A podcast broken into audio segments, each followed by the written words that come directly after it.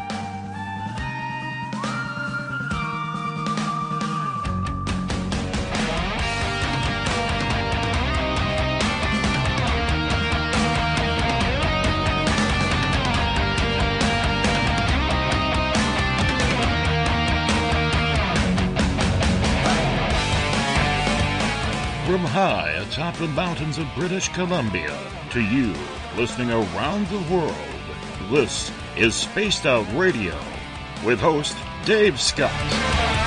They let us play with all our toys. They let us think that we're big boys. They let us make lot of noise, but women rule the world. They let us think we're Superman. You can follow us on our website, spacedoutradio.com, on iTunes and TuneIn. Follow Dave on Twitter at Spaced Out Radio, on Facebook at Spaced Out Radio Show, or on our YouTube channel, Spaced Out Radio Show.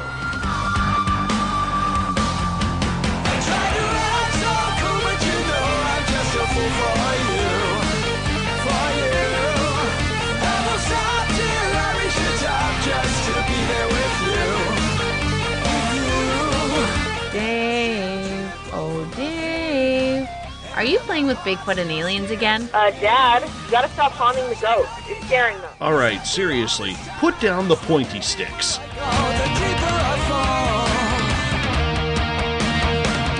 Okay! Game on! Game on! Game on!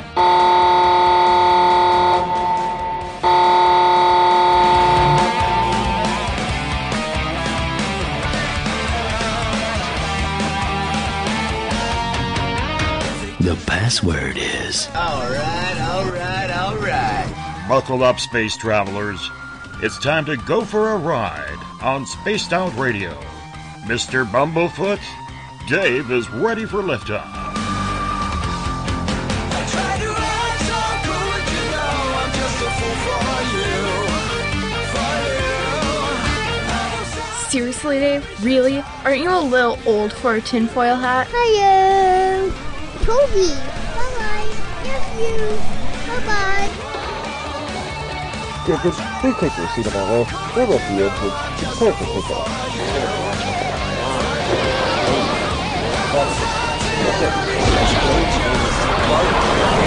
Start. Two, one, boost ignition, and liftoff.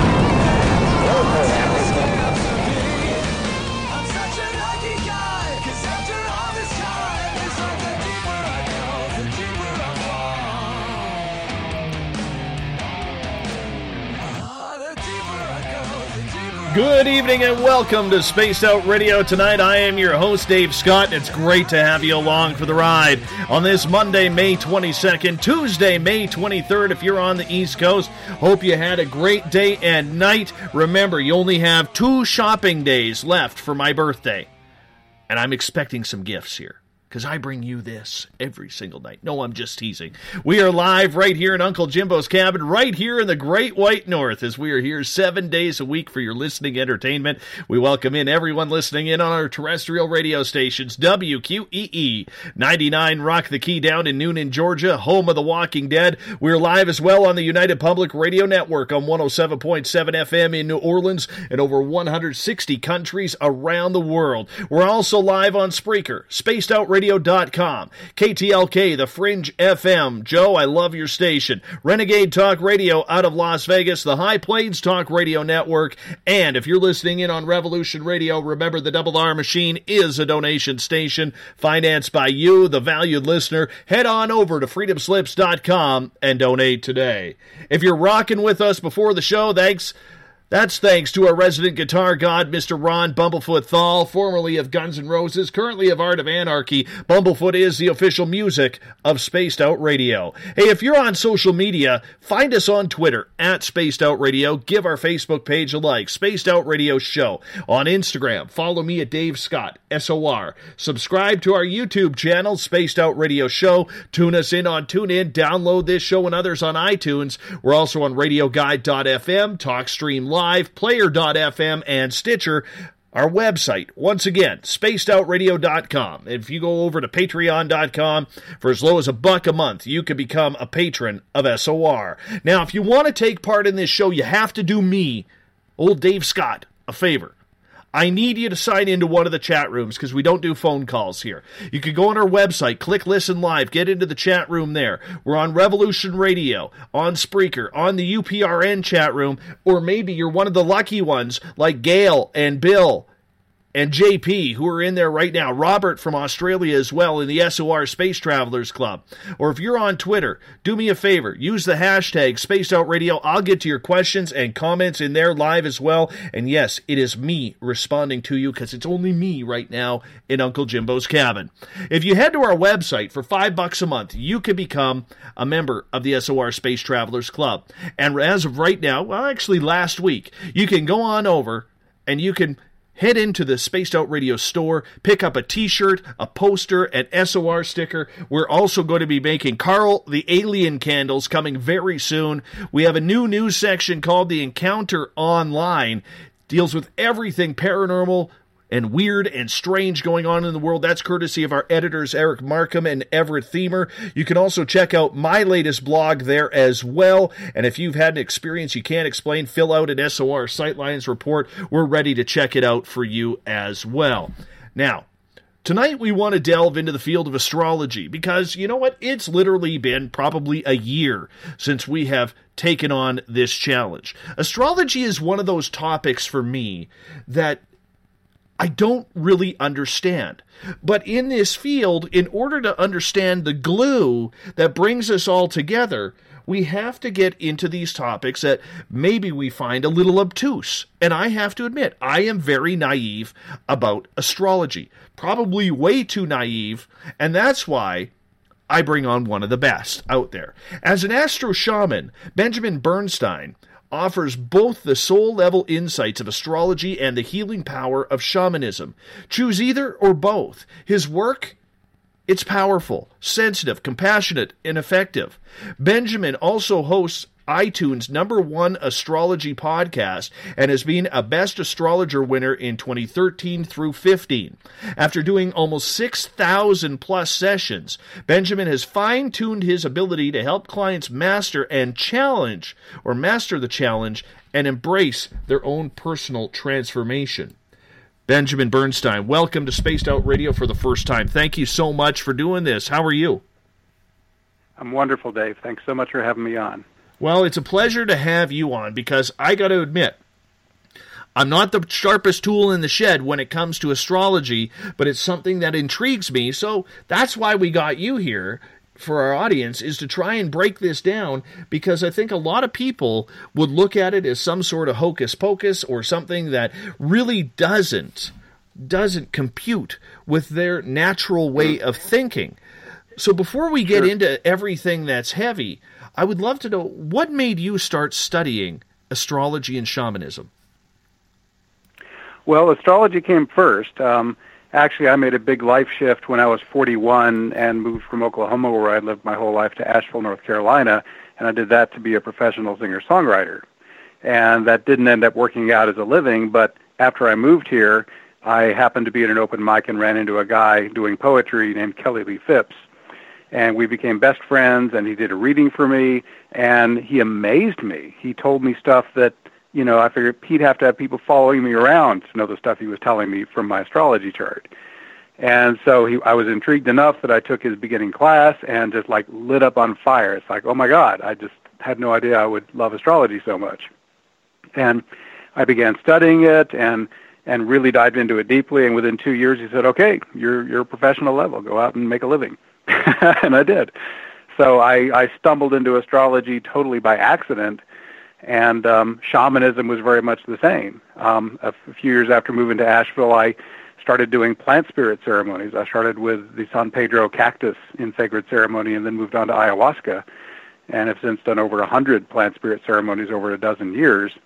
And in doing that, really for my own healing and awakening, uh, during the course of all that work, the, the plant herself, ayahuasca, called me to be a shamanic healer, and over many years of ceremonies, transformed me and educated me both, you know, mental concepts, but mostly just personal transformation to be able to be the energy conduit that you have to be to do shamanic healing work.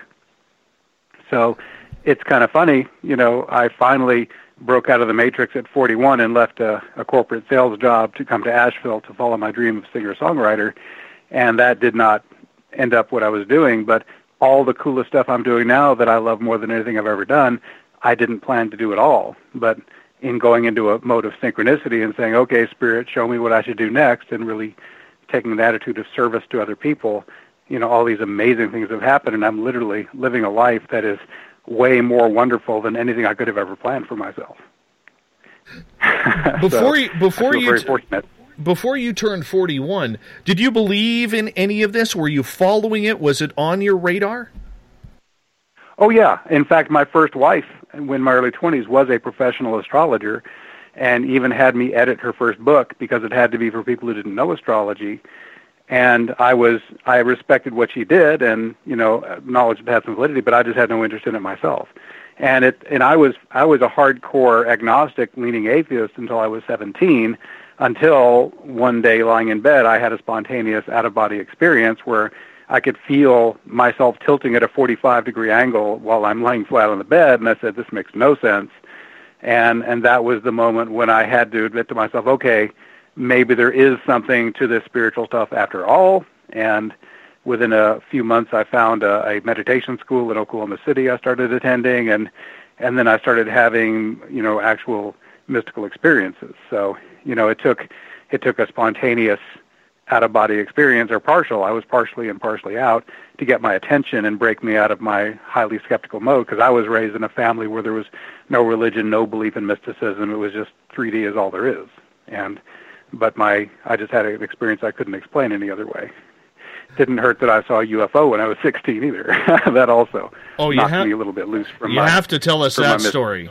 You have to tell us that because you know I can tell you right now, our crowd loves a good UFO story. I got that from your website. um, it, it wasn't that spectacular. It was pretty mild as these things go. But I was just walking in the in uh, in a public baseball park. You know, there were like some baseball diamonds in Norman, Oklahoma, where I lived at the time, and it was night, and it was uh, kind of unusual because about half a mile off, a little up from where we were, there was actually a fire, and there were some police vehicles and fire trucks, and there was a lot of smoke. And it's nighttime, all this smoke up into the sky, and then above us, we notice there's this white orb in the sky, and it's got three little blinky lights on the side, and we're looking up at it, and it's going really slow, like maybe five miles an hour, and just very slowly creeping along above us, and and over the course of about 20 or 30 minutes, it it went from straight to all of a sudden making a a turn back at a 45 degree angle and came back the other direction, and then after a couple of minutes, then shifted back to its original course, and it's like right above us, and you know going back and forth over us, and it's a dead silent night, and there's no wind, and this thing changes direction twice and makes no sound. We would have it had, if it had an engine, we would have heard it. And if if it was not a powered craft, then why is it changing direction with no wind? And I was so amazed by this that I actually, you know, being I was a very straight up kid, I went up to the policeman at the track and I reported it. I said, "Oh my God, I just saw a UFO," and it it hit the Norman transcript the next day, and I had all these people saying, "Oh, great prank you played there, Benjamin. Good on you." And I said, "No, I really saw it. I swear I did." but um, that was that was an awakening for me, and since then, what I've come to believe about that is that was um, part of my awakening process because I, you know, I believe that I have come here as a as being of service to help people heal and awaken, and I believe even though I was wishing it would land and it didn't, in retrospect, I think they must have been sending some kind of energy to me to begin my awakening process. So I would, you know, have that out of body experience a few months later and then begin my awakening. So I, I don't believe that I originate from Earth, and I know God, hundreds of people who are are from off planet, and we've come into human bodies to help with the great awakening that's happening right now. And uh, so I that's my you know I can't prove that it's my theory, but what I know for sure to my own satisfaction is that I did see a UFO and it did the physical things I'm telling you about, and what I believe about it is what I just shared. You know, it's amazing how when people have that initial experience, myself included, how it immediately affects your life in one way or another. I had a Mm-hmm. I had a transformation in April of 2014, which my audience is probably sick of me talking about, but some of our guests just haven't heard the story. But within within a span of 3 weeks, I had a weird dream where I was taken into a bright white room and basically told to drop everything that I was doing with the research that I was trying to put together. And mm-hmm. three weeks after that, I had a close encounter of the third kind with a UFO on the ground. And five days after Wow. that, I came face to face with my first extraterrestrial. Wow. And and when you have those type of experiences, and granted, mine are probably a little bit more extreme than a lot of people's, but it's amazing how people, for the most part, when they have that experience, will absolutely start to go into this entire shift on their own when they see something that we're told is not supposed to exist, either by mainstream Right. science, mainstream religion, or just the people we love and trust in general. hmm Yeah, most people are still stuck in the matrix. so uh, it usually takes a direct personal experience to shift people out. So uh, yeah, I, I I can relate to people who don't believe the stuff because I was a hardcore skeptic myself at one time, and if I hadn't had the personal experiences I had, I'd be in the same boat with them still. Um, but I really believe that we are at a critical time in Earth's history, and we are, I think, over the next few years, either going to make a mass breakthrough in human consciousness, and more of us come into a attitude of service to others, love and light, respect for the planet, and all the things that make a harmonious existence, or you know, it's going to go downhill pretty fast. And and I do know we have you know a bunch of beings here, um, and I think there's a huge number of them who chose to incarnate at this critical time to embody love and light um, in order to help make that happen. I think it, once enough of us attain a high enough level of consciousness, we'll hit a tipping point, and then you know a much more beautiful reality will unfold.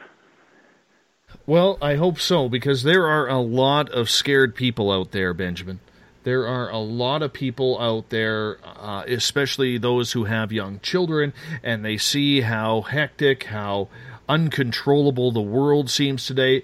We see so many people stressing out, uh, going gray with their hair, gaining weight, having heart attacks at strange ages that you know don't seem to be possible. I don't know how many people I've I've heard of just in my own inner circle over the last five years who have had some sort of heart problem or or respiratory problem. Mm. It's amazing the stress that seems to be on absolutely everyone in this world, whether it's because of paying bills or trying to keep their job mm-hmm. intact or their family and, and be a, a healthy provider. Add to the fact that society is now a 24 7 society where we have to have hmm. the latest gadgets and all the latest toys and the latest styles. I mean, it's a hard time to live. It is, and and people are stuck in many of us in a capitalistic, materialist-based society that values acquisition over connection. And to me, you know, my life has transformed so much in recent years where, you know, to me it is about connection, it's about heart space, you know, doing what I can to to help others with love and light in whatever way I can. Um, and I have not completely, but to a great extent, broken out of all the old programming. I got to have the latest gadget and such. Um, and the, for me, it's really been a journey from head to heart. Mm-hmm. And and the what I found, you know, to put it very simply, and to avoid getting into a super complex topic that is a little off our agenda, um, is just that what I have found is that if you stay in your head and try to deal with things logically and intellectually, you're going to be deluded. Um, even as as deep as I've gone into the inner levels of reality, my mind still lies to me. You know, I now view mind as sort of a pathological, chronic liar. Um, and the way I think about it shamanically is, you know, you think you're having your original thoughts, but really thoughts just jump jump from human to human, and they sort of clothe themselves in your particulars to make you think they're they're your thought, but they just jump around. And um, and I've I've had too many instances where a thought came in and seemed very convincing on an intellectual level, and I found that it wasn't true later. But what I have learned is if I'm really connected to my own source, and we'll talk hopefully on the show about a simple way I can tell your listeners how they can connect more quickly and easily with their own divine intelligence that's always available within them. And when the heart speaks, it's always true. It's infallible. And what I what I continue to strive for more and more deeply is how can I connect with that powerful inner knowing that will allow me to walk through the world in harmony and flow in ease and grace instead of always being confused and mystified by all the nonsense that is just we're pummeled with 24/7 online and by the media and all that stuff. Because if you if you don't access your own inner wisdom, you're going to be hopelessly confused. So to me, accessing inner wisdom is essential to even be sane. You know, Eckhart Tolle says the same thing in uh, his wonderful book. It was the second big book he put out, um, A New Earth, where he posits if you have not spiritually awakened, you are insane. if you don't, if you don't have that that security, that foundation, that knowledge of what you really are, then to a degree, you're just not fully wired up with yourself there's a lot in that statement, man, that you just made that just is making me scratch my head. Honestly, you know, I mean the the inner levels of humanity, and and if I could contradict something that you said here, because in my own studies, and I profess that I'm still learning, and I'm learning the intricacies of everything. But what I have learned, and correct me if I'm wrong, please, is you, you mentioned the strength of the heart, that we got to listen to the heart more. What I have found mm-hmm. In my so not so scientific study is that I found that the heart seems to be just as big of a liar as the brain. However, it's the soul that seems to have that pure connection. Whether if you believe in God or a higher source or Mother Earth, whatever it is you believe in, I have found the more purity in my own looking into myself through the soul than I do the heart or the brain. What is your Thank thoughts you. on that? And and I agree with you. And what we're differing on is just a semantic point and not the actual concept. What I'm when I see of the heart, I am not talking about emotions. I'm talking about the the knowingness of intuition and intuition and soul are are synonyms for me. So when I say heart, I, again, I'm talking about that unerring knowing, and, and and when I when I define intuition, which to me is like a text message from God kind of thing, where you just know something, and and the way I discriminate intuition from just any other thought is the moment an intuition arrives, there's absolute certainty about it. There's a very distinct feeling sense that is not there with the usual mental chatter and and that's the the the always there for everybody in my experience what's there for some people, but not all, is the nervous system gets a hit and there's tingles or goosebumps or a shiver up the spine.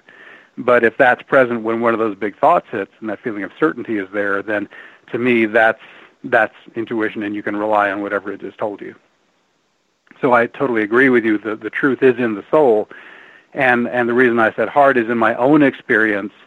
The what I'm working on uh, spiritually now is feeling that divine presence in my heart chakra, and and to walk as deeply in that space of unconditional love as I possibly can. So where I feel the divine knowingness is in the heart chakra as the primary feeling area. I mean, you can feel it some in higher chakras too, but the heart is, for me, the primary area I feel the knowingness. So that's why I say your heart leads. So thank you for clarifying that because that I didn't express that in a way that everyone would have understood. Well, see, I had to learn the hard way, Benjamin, about that the soul, and once again, another story that I've mentioned a few times uh, but in 2013, I hadn't ridden my ATV in five, six months. And mm-hmm. I was eager to get out. It was the first hot spring day, and I my my wife couldn't go because she was pregnant with our son, and my best friend was was out of town that I usually ride with, and I went riding with two other people who I wouldn't call them friends, more acquaintances, but I'd ridden with them a couple times previously, and we'd had a good time. And the entire way up that mountain, that little voice, which I call the soul voice, kept on telling me, "Turn mm-hmm. around. Today's not a good day, mm. a day to ride. Turn around." And I and I kept fighting it and fighting it. To keep my long story short, literally 20 minutes into the ride, I flipped my ATV over top of me. And I was not mm. hurt, but it ended up rolling down a mountainside about 150, 200 feet and absolutely destroying itself. Whoa and yeah, it was quite the bugger. It took us two and a half hours to get it up there, to get it back up onto the trail, so we could drag it back down. But that literally, okay. yeah, thank God. But but I mean, it was literally the turning point for me, Benjamin, where when that little voice speaks now, I have to listen. Mm-hmm. You know, and yeah, and I've know I know so many people who hear that voice, but they don't listen to it. How important mm-hmm. is it for each and every one of us to start listening to that voice? And let me preface this by saying is there's a lot of people out there who've never heard it. Well, they don't know that they've heard it anyway. I that is possible. I grant you. Um, how I think, well, how important it is depends on how conscious a life you want to live. If you're happy being fully immersed in the matrix and being led around by other people's stuff, and and being a tool of the of the powers that be, then it's not important at all to listen to your inner guidance. But if you are dissatisfied with that reality and you want to be guided by your own inner wisdom and actually live the life you came here to live on a soul level, then it's imperative. I guess it depends how how called you are to to awaken to know your true authentic self. And if that's true, then then I I think it's you know just indispensable to connect with that. Well, it's a matter of people having to turn on their ears and listen, wouldn't you say? Yeah, but that's easier said than done. And, and one one tool I'll be giving during this interview, if you'll allow me to, is is a way I will help people do that. Because for in in an ayahuasca ceremony. Um, it was about over six years ago now. I received a simple invocation system that anyone can do very quickly and easily, and it helps them hear that voice much more easily. Um, it actually puts them into a state of embodied awakening, so that um, they're actually. Uh, it sounds wild, but they're actually they have become the source of the intuition itself. Uh, what this technique does is it actually merges the soul with the body so that they're just one thing. And when that happens, you know, the, the checklist for if you're in there is you're, you're fully functioning in the human world and yet there's no mental chatter, no challenging emotion. It's very peaceful and the state maintains itself. It takes no effort. And that's fully described on my website, but I'll be happy to, to give the nuts and bolts of it here whenever the time is appropriate. Well, you can do so now. We just happen to have some time. Oh, about three hours. exactly. Cool. Okay, so first let me tell people where it is on the website, if that's okay. Please do. Um, my website, my website is astroshaman.com. And if you come in there on a larger screen, like a computer or a tablet, right at the top of the homepage sidebar on the right, there's a purple banner, and it says Heal and Awaken Invocations. And if you click or tap that, it'll take you to a special web page. If you're on a small screen like a phone, it will be a ways down after the main page content, but it will be there a little lower down. Either way, you tap it, you click it, it'll take you to a page with four blog posts. The first one has a blue angel graphic, and the title is Invocations for Healing and Awakening. And what this post does is very thoroughly describes exactly what to do to move into this state. And for most people, there's a series of four invocations that take them there. And these invocations are spoken to your own divine self. So I'll just tell you what they are, just to give an overview. The first one you would say is maximum light and divine consciousness that serves highest good please you say that and then and very critically and this is super important you then have to be completely passive what this means this is the way i suggest doing this is after you've spoken the words you relax you forget the words you feel your breath coming and going wherever in the body you feel it most easily um, you don't try to help with any effort or willpower you don't deliberately visualize or imagine you're 100% passive and if you get distracted, which means your attention falls anywhere except the breath, and you notice that, you don't fight the distraction. You just relax back into breath awareness again, very gently, very persistently. And if you do that, then you will. If you haven't, if you're not super sensitive to energy, you'll start to feel more calm and relaxed. And if you are more sensitive, you'll feel more technically what's happening, which is energy is coming in the top of the head. It's saturating the body, and you'll feel the various saturations in the various parts. Either way, the net effect will be after a little while you'll start being peaceful. And how long that takes depends on, you know, you. Some people get in a few seconds, some people it may take a few minutes, but at some point you'll feel pretty calm, pretty relaxed. And at that point you pull out invocation number two, which is um, please make me one with the absolute peacefulness that I am. And you relax into that and go back to just at this point you you let the breath go and you, you just feel the peacefulness that's already there. And I'm I'm really shorthanding this. There's a little more detail that's on the website. And then you relax, and after uh, a short while, you feel really light and floaty. And what's happening there is you have actually woken up into your soul, your higher self, your divine self, and you actually experience yourself as a being of pure energy, very peaceful, that has no shape or form and it was all it was always there. You've just become aware of it now. You're the part that created the human part. So you hang out there briefly, you feel that, and then the next step is to again merge that beautiful light part of you with your physical body. And the invocation for that is please integrate my physical body and my peaceful light body. And I'm shorthanding these two. I'm just overviewing the thing. And then you relax again, back to breath. Just feel the breath and the body come and go as it will and then your higher self puts it all together. It merges the two bodies together. Once that happens, then uh, a few of the details of your actual experience are you feel a lot more flow, harmony, ease, and grace. And in terms of holding this as a daily reality, everything you're responsible for, you do more responsibly and more joyfully. Instead of having to figure things out, that intuition we were talking about is just there, letting you what to do, telling you what to do moment by moment and even small little things you do start to get filled with bliss and ecstasy. And what I'm describing here is not theoretical. This is my daily reality. I now walk between the worlds every day, just routinely, and and the, and then that's the initial cycle that gets you there. And there's another fourth invocation that help locks it in a little bit if you if you get that far. Um, but the cool thing is, after you've done the cycle, and again, this is fully described on my site, and there's actually three different recordings for free that have my voice leading them in a guided meditation that they can stream or download from the site. So people can check this out on their own time if they wish. Then, once you've achieved the initial embodied awakening, and you, these, these things I'm describing have happened to you, then you can refresh it with eight words first thing each morning. You just say maximum embodied awakening that serves highest good, please. You rest in breath and I've had some people tell me, man, it took five or ten seconds, and there it was. I, I I'm meeting the criteria. There's no mental chatter, no challenging emotion. I'm peaceful, and it's holding itself.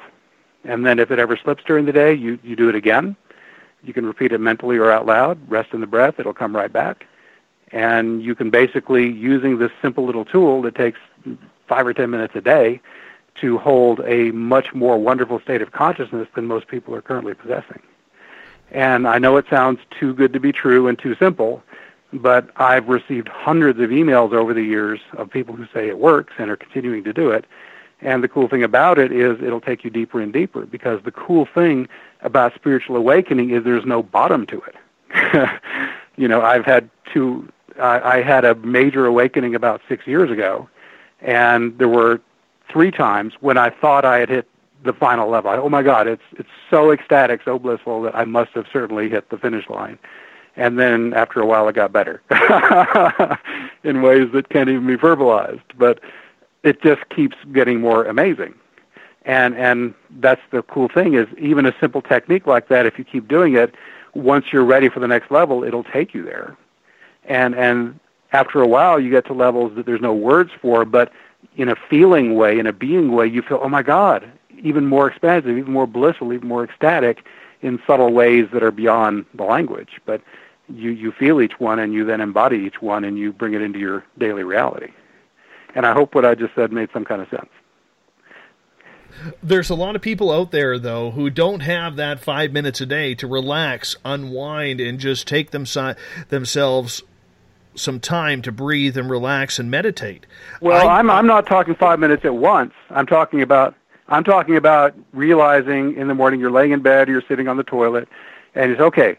I'm going to say these eight words: maximum embodied awakening that serves highest good, please. You rest in breath for five or ten seconds. It's there. Everybody has that much time. Is it that simple, though? It is. Then, then I must be Now, the again- only I must be the only one who's complicating this stuff. Then, because I just can't figure it out. Well, the, well, you you haven't tried the technique yet, and let me emphasize: some people who are already more awakened in their natural state can do just the eight words and get there right away without having to do the cycle.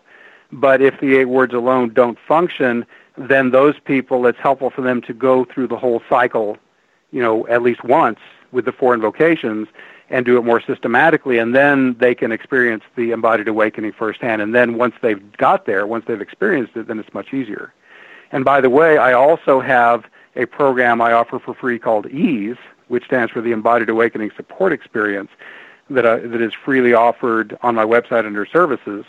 And I do a, a thing every week live by web and phone, or, they can do the recordings afterwards, just like your show. You can do it live, you can catch the recordings after and and all the power of those live events is held in all the recordings and there's about 90 recordings already online. And once someone signs up for ease for free they can access the whole archive. They can go to town on the recordings and and if they can you know th- these recordings last one to two hours each and people can you know have the power of that experience help support them in that process if they're interested. And again let me let me emphasize something. I know for a lot of people what i'm what i'm saying sounds totally crazy and my response is, please don't believe a word I'm saying here.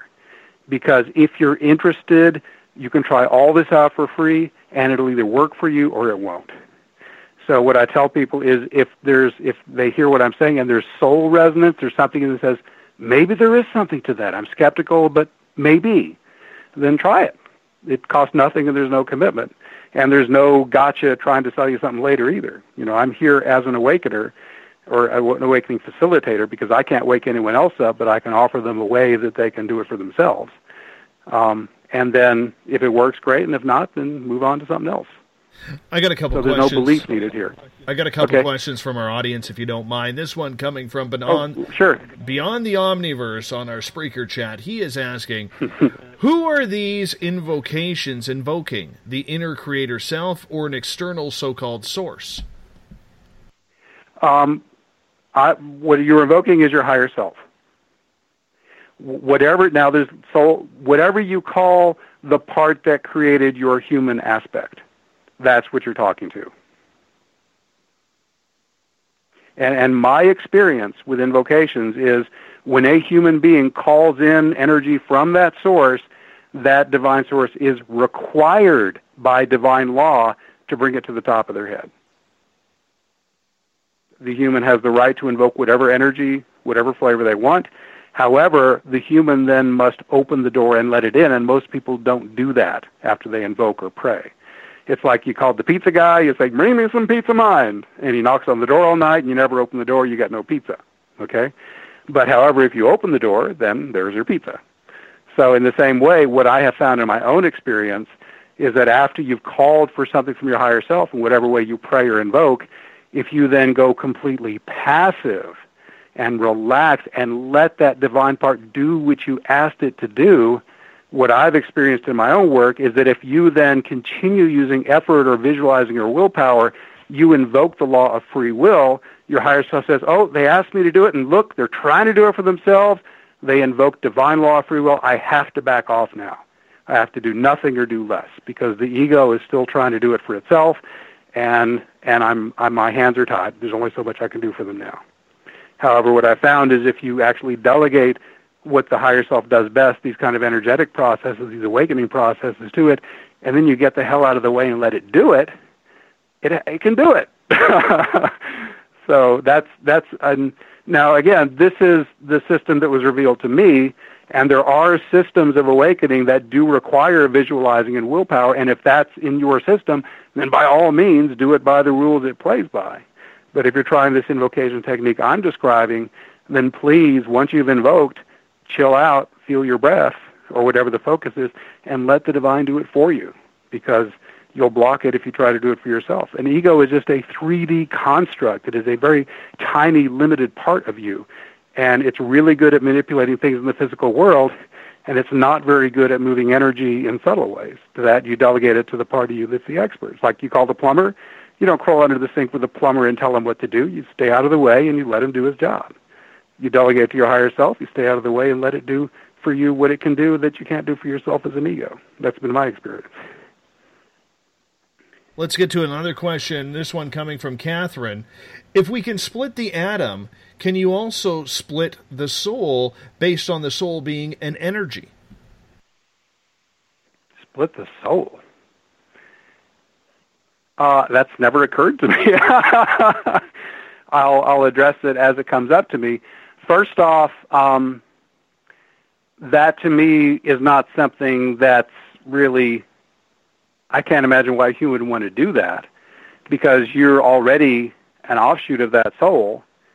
And I can see a soul perhaps incarnating more than one body at a time. I've heard of people who have like, you know, twin souls or twin flames where they realize, wow, this is another part of me from the same soul. I could see splitting from soul down to human, but I I just can't conceive of a human splitting a soul or why they would even want to. So that's my response to that. I would agree with that. That that seems kind of odd, but you know what? If it's energy, energy can be split, right? Maybe we just haven't figured it out. Yeah, but then again, we're th- at, at the human physical level, we're just 3D constructs, and we we human beings don't really have the kind of power to mutilate up at that level. And I just, I guess the question back to the caller is, why would you even want to do that? What's the point? We got plenty of work to do just in alignment with our own soul mission without trying to reconfigure the soul itself. Blame, is, is my own response. Blame the Gemini's. Blame the Gemini's because we we all do things in pairs anyways. So why not? Yeah. you know, but that's one way to look at it. Let's uh, let's talk a little bit about energy for a moment here because there's a lot of unusual energy going around the world right now. Everything seems to be in flux. Everything seems to be Oh, yeah. chaotic. It seems that we're on the verge of exploding, and I'm not using that term as a pun, but everybody just seems to be on edge. How is that Mhm. affecting what everybody does on a daily basis? Are you asking what's the astrology behind it, or is this Yes. a different question than that? No, the Okay. astrology. There are a lot of astrological factors, and, and now we can actually talk about astrology a little bit here. um, there's one thing that's been in the background for about 10 years, and there's two planets that are making a right angle to each other in the sky called Uranus and Pluto. And Pluto is a major player, whatever the, the astronomers might consider it to be. Um, the nature of the Uranus-Pluto square is revolutionary transformation. And if you go back through history, and if someone wants to read a book on this that just nails it in wonderful detail, the book is called Cosmos and Psyche by Richard Tarnas, T-A-R-N-A-S, and he tracks the history of these outer planet alignments uh, all through human history. Uh, very amazing book. But anyhow, Uranus and Pluto together, every time they come together either by a conjunction, which means they're right in the same place, or when they're square, which means they're 90 degrees apart, or when they're in opposition, right across from each other, they bring up this revolutionary transformation.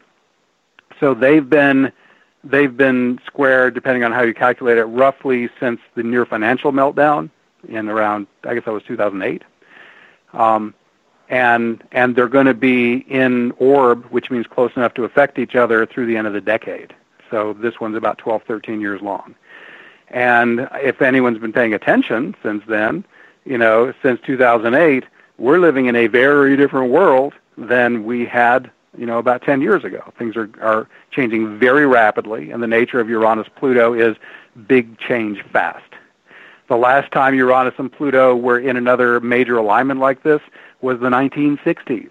From 1960 to 1972, they were close enough to be considered conjunct, right on top of each other, and we all know what happened in the 60s. We know in the U.S. all the, the hippie stuff and revolution and anti-war movement, but there were masses of, you know, countries coming to independence in Africa. We had the Cultural Revolution in China. I mean, all over the world, things were really shaking up big time. And this happens every time Uranus and Pluto do a conjunction, a square, or an opposition like I described. So, um, and whether you call it good or bad, there's some wonderful stuff that happens. There's some things you might consider horrible, but what's the constant is big change happens really quickly.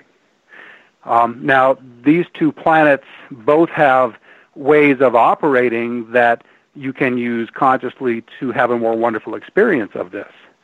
Um, and if it's okay, what I'd like to do is describe what I call my Uranus Pluto prescription for happiness, where people, since these energies are still in play for a few more years, um, what people can consciously do to to basically make good use. My experience is as an astrologer, and, and like I've actually done over six thousand sessions now, is that you can partner with these planets you know, as a shaman, I know that everything's alive, everything has consciousness, especially planets.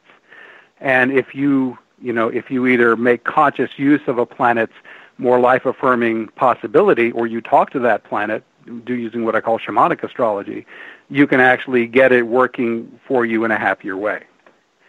Um, so with that preamble, let me now give you the, the, the two planets' prescriptions. Uranus um, has three high side ways it loves to be used. The first is what I call fly your freak flag. that means just be your true, authentic self.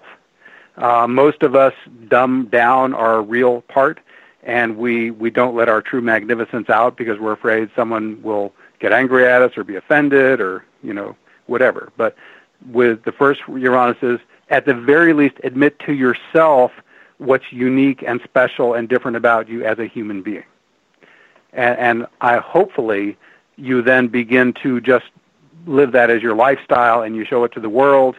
You come out of the closet in whatever way that means to you, you know, being open about what's really distinctive about you. And I know in my own experience, the more I have flown my freak flag, the more happy I've become, and actually, the more business I've gotten. So, um, so that's number one: is be your authentic self. Number two is follow your intuitive flashes. Of all the planets in the sky, Uranus is the one associated with those intuitive flashes we've been talking about, the aha, the eureka, the where you just know it and there's no reason or logic behind it, you just know it. So follow those when you get them, as we've already discussed. And the third is serve other people using your special gifts and talents that you most love to use, like you, Dave, doing your radio show. That's a perfect example of it. Um, but you know, we all have certain gifts, and one of the phrases I love is each individual is born in response to a need of the collective. There's something special about you, no matter who you are, that can help other people, and it will be the thing that brings you the greatest joy. So some people have a service idea, oh, yeah, I'll serve others, but it'll be humdrum and I'll be resentful and I really don't like it, but yeah, I'm helping them out. I'm talking about the thing you love doing so much that when you get done doing it, you can't wait to do it again. So that's how to take Uranus to the high side. Be the real you, follow your intuitive flashes, and serve others in the way that really lights you up. So, uh, any questions on that, Dave, before I go on to Pluto? One question, and that would be you, you mentioned use the real you. With the advent Mm-hmm. of so, and popularity of social media, does anybody know who the real them really are anymore? If they're paying attention to their own inner self, yeah. If they're constantly distracted by, you know, other people's expectations and they're buying into, you know, what the media and social consensus is telling them to be, perhaps not. But um, if you are paying attention to yourself and, and using some kind of spiritual tool to connect into your real self, then that part will guide you into becoming the authentic you that you signed up to be down here. You know, most people, as you said, are in amnesia and they don't even know why they came. But that knowledge is available if you'll just make a small effort, such as the technique I'm offering or whatever works for you, to, to start tuning into that, that deeper part that created you, which is always, you know, I believe that your higher self is constantly sending you messages.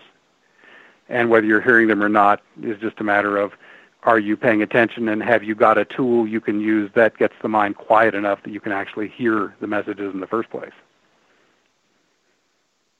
Moving on to Pluto, we got about four and a half minutes before we got to go to break here, and we can continue yeah, I can do it that after, quick. well, we can continue it after the break as well if you want. Okay, I think I can do it that fast. Okay, Pluto is the lord of death and rebirth. He's the lord of the underworld. And so his first prescription is get rid of what you don't need, what's holding back your evolution. And I, I break this down to four levels. First, Pluto asks, look at the stuff, the physical objects in your life.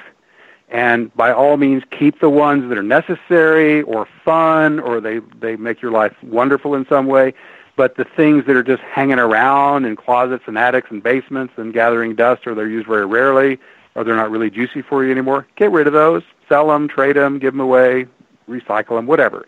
Just, you know, clean house first. Uh, and so clear your physical space because everything you have holds energy. And if that energy is not vibrant and life affirming, then it's actually weighing down the energy of your home a little bit. Uh, I have a phrase, everything you own owns you. uh, I moved into a smaller house six years ago. I sold or got rid of 80% of my stuff. And what stunned me was how much better I felt after I got rid of all that stuff that wasn't really necessary or helpful or fun. So that's one. Step two is look at the people in your life and ask yourself, is this person being a positive transformational influence? Is this person helping me grow, evolve? Are they cheerleading my growth and my positive change? If so, by all means, spend a lot of time with that person. But look at the people in your life who are toxic, negative. You, you're with them and then you feel worse afterwards. You go, I got to take a shower, man. That's a nasty feeling, or whatever. Or, or they're just holding you in your current pattern and they don't want you to change or grow or evolve. Those people, uh, either release them entirely or at least minimize contact because those people are not helping you grow like Pluto would like you to. Uh, third and fourth are the inner world, your own ways of being and ways of thinking. Um, my experience in shamanic reality is that we actually live in a hologram of infinite possibility, and far more things are possible than most people realize. So if you are holding a thought or are doing a habitual pattern that's kind of keeping you stuck in a level that is not joyful and vibrant and juicy, ask yourself, could I replace that with a thought or a belief that would be juicy and vibrant and growth promoting and life affirming? So it's and, and most times these are cycling so routinely we don't even know they're there. So it takes a little bit of consciousness to actually watch your own habitual thoughts and, and habit patterns to say, is this thing I'm thinking routinely or doing routinely, is it actually joyful and fun? Is it making my life more wonderful? Or is it just kind of keeping me in the same gray routine? And if that's the case, look at it very carefully and say, would I be willing to contemplate or try on a pattern that might be more fun and more wonderful? So those those are the four Pluto initial prescriptions to release the objects, the people, the ways of being, and the ways of thinking that are not moving you into your most rapid and wonderful growth. Um, then, once you've done that, to whatever degree you have, he can deliver wealth and power. and how long do I have to cover this part before break? About uh, 60 seconds.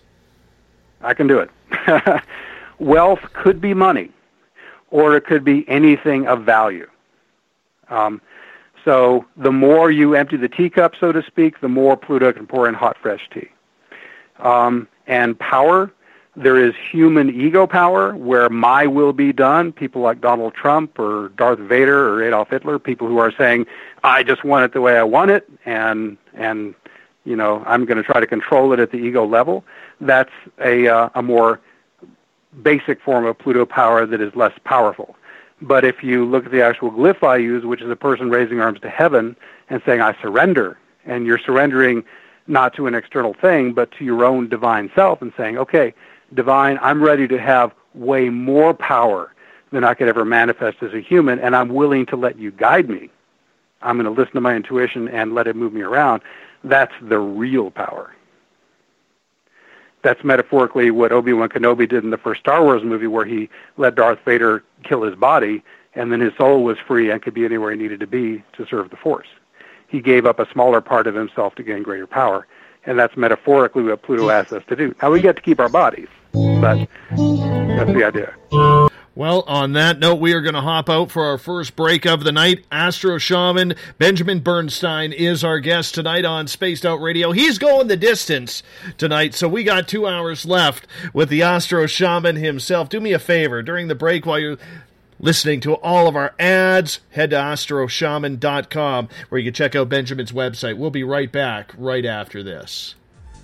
Coming September 29th to October 1st, the first annual Spaced Out Radio Cariboo Paracon. Hi, this is Dave Scott. The event will be held at the Spruce Hills Spa and Resort in 108 Mile Ranch, British Columbia. Come join us for an amazing weekend of speakers talking all things paranormal UFOs, ghosts, aliens, Sasquatch, intuitiveness. Listen to great speakers like Miriam Delicado, Samantha Mowat, and the crypto guru Ronald Murphy. Get your VIP passes by going to spacedoutradio.com and clicking on the Paracon banner. Come to BC, where the paranormal is waiting for you.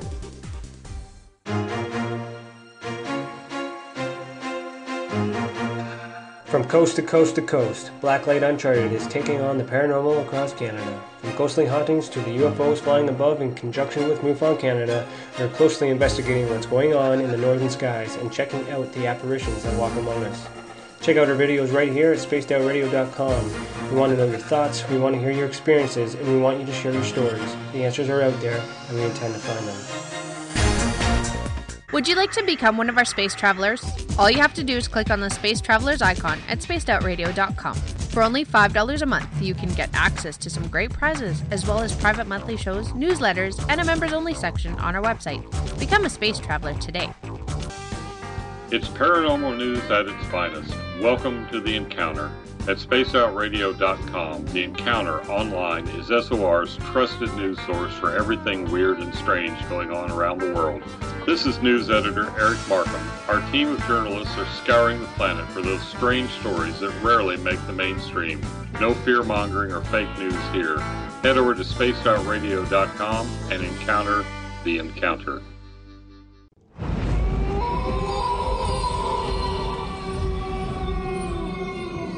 Hey, this is Canadian paranormal investigator Mike Moore. The third Wednesday of every month, I'll be teaming up with Dave Scott to bring you Ghosts of the Great White North. Each month, we will bring on guests from across Canada to discuss their ghostly encounters. Canada is a paranormal hotbed with stories you've never heard, so we're going to bring them to you. So get comfy on your Chesterfield, grab a donut, and join us, eh?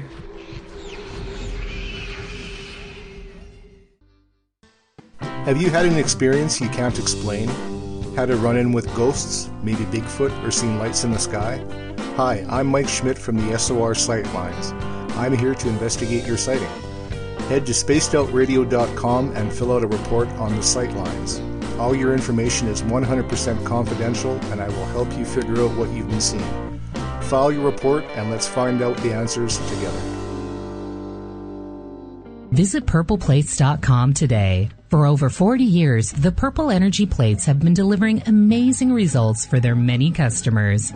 Inspired by the great genius Nikola Tesla, the harmony, healing, and energetic effects of the plates have proven over and over to be beneficial and often miraculous to thousands of customers. With their money back guarantee and the many benefits, how can you afford not to get one? Check their site for daily specials and choose from their many energy products. You won't be sorry.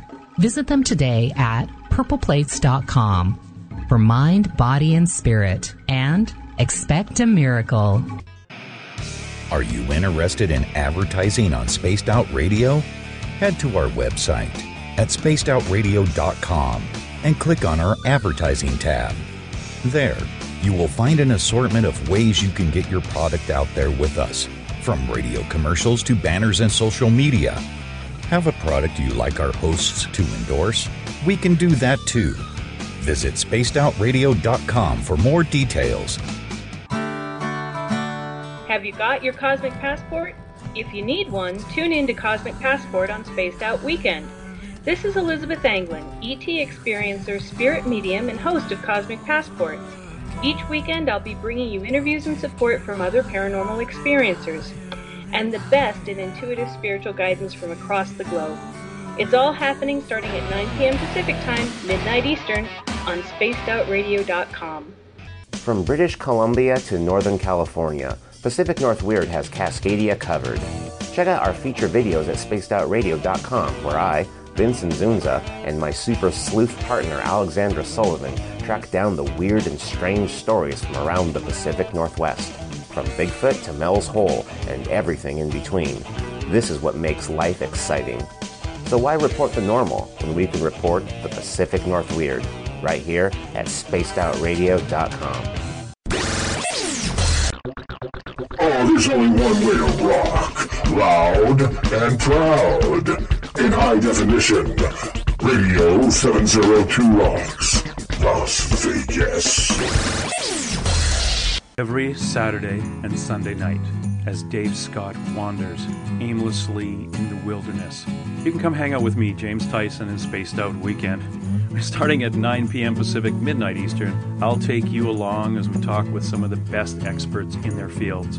SpacedOutRadio.com is the place to find us. So sit down, relax, put your feet up, enjoy the topics like the paranormal, supernatural, intuitiveness, and so much more. Hope to see you there. Don't have time to listen to Spaced Out Radio Live? Wherever you are, the car, the office, the shower, or even if you're traveling, we're right here for you. Each Spaced Out Radio show can be found on iTunes, TuneIn, and on our YouTube channel, Spaced Out Radio Show. It's the perfect way for you to catch up on our shows. For more information, just head over to our website, spacedoutradio.com, and tune in to us today.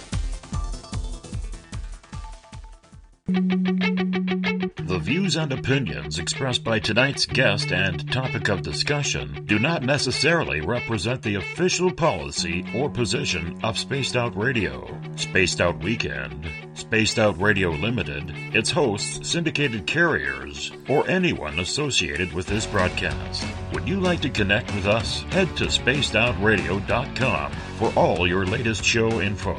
And hit us up on Twitter using the hashtag Spaced Out Radio. Now, back to Dave Scott and SOR.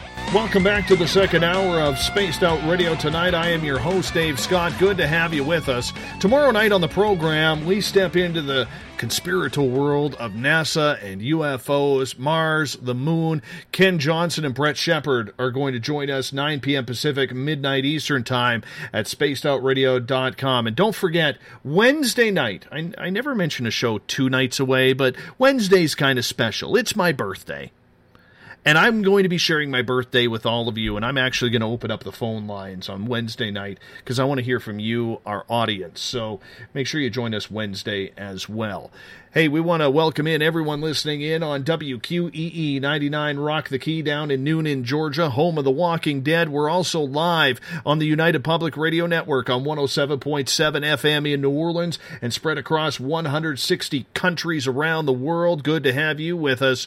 We're also live in Las Vegas on Renegade Talk Radio. We're on KTLK, the Fringe FM. And if you're listening in on Revolution Radio, the Double R Machine is a donation station financed by you, the valued listener. Head on over to freedomslips.com and donate today. Bill Cardwell has set the password for tonight in the SOR Space Travelers Club. A panthropinization. A panthropinization is your password. Make sure you use it wisely, space travelers, as Bill sets a password each and every night right here on the mighty SOR. Now, if you want to follow us on social media, you can do so on Twitter at Spaced Out Radio. Use the hashtag Spaced Out Radio if you want to connect with me live during the show as well. Double H, you are being very active on Twitter tonight. Thank you. Same as you, Les, John as well. Skeptic, I love you in there as well. Thank you. We can also give our Facebook page a like, Spaced Out Radio Show. Tune us in on TuneIn. Download this show and others on iTunes. We're also on RadioGuide.fm, TalkStream Live, Player.fm, and Stitcher. Our website is SpacedOutRadio.com, where you can find a plethora of features on there, including the 2017 Spaced Out Radio Cariboo Paracon, September 29th to October 1st. You can also Check out our store. We have t shirts, stickers, posters, soon to be Carl, the alien candles. And, of course, we have the Encounter Online, where we have some really cool stories on there, courtesy of our editors, Eric Markham and Everett Themer. Tonight we are talking to the Astro Shaman, Benjamin Bernstein, his website, astroshaman.com. And it's good to have you with us, Benjamin. Thank you so much for being here delighted to be here. So glad for the opportunity. Thank you, Dave. Oh, I think we're all better off for you being here, my friend. All better off. I want to get to a question from Everett.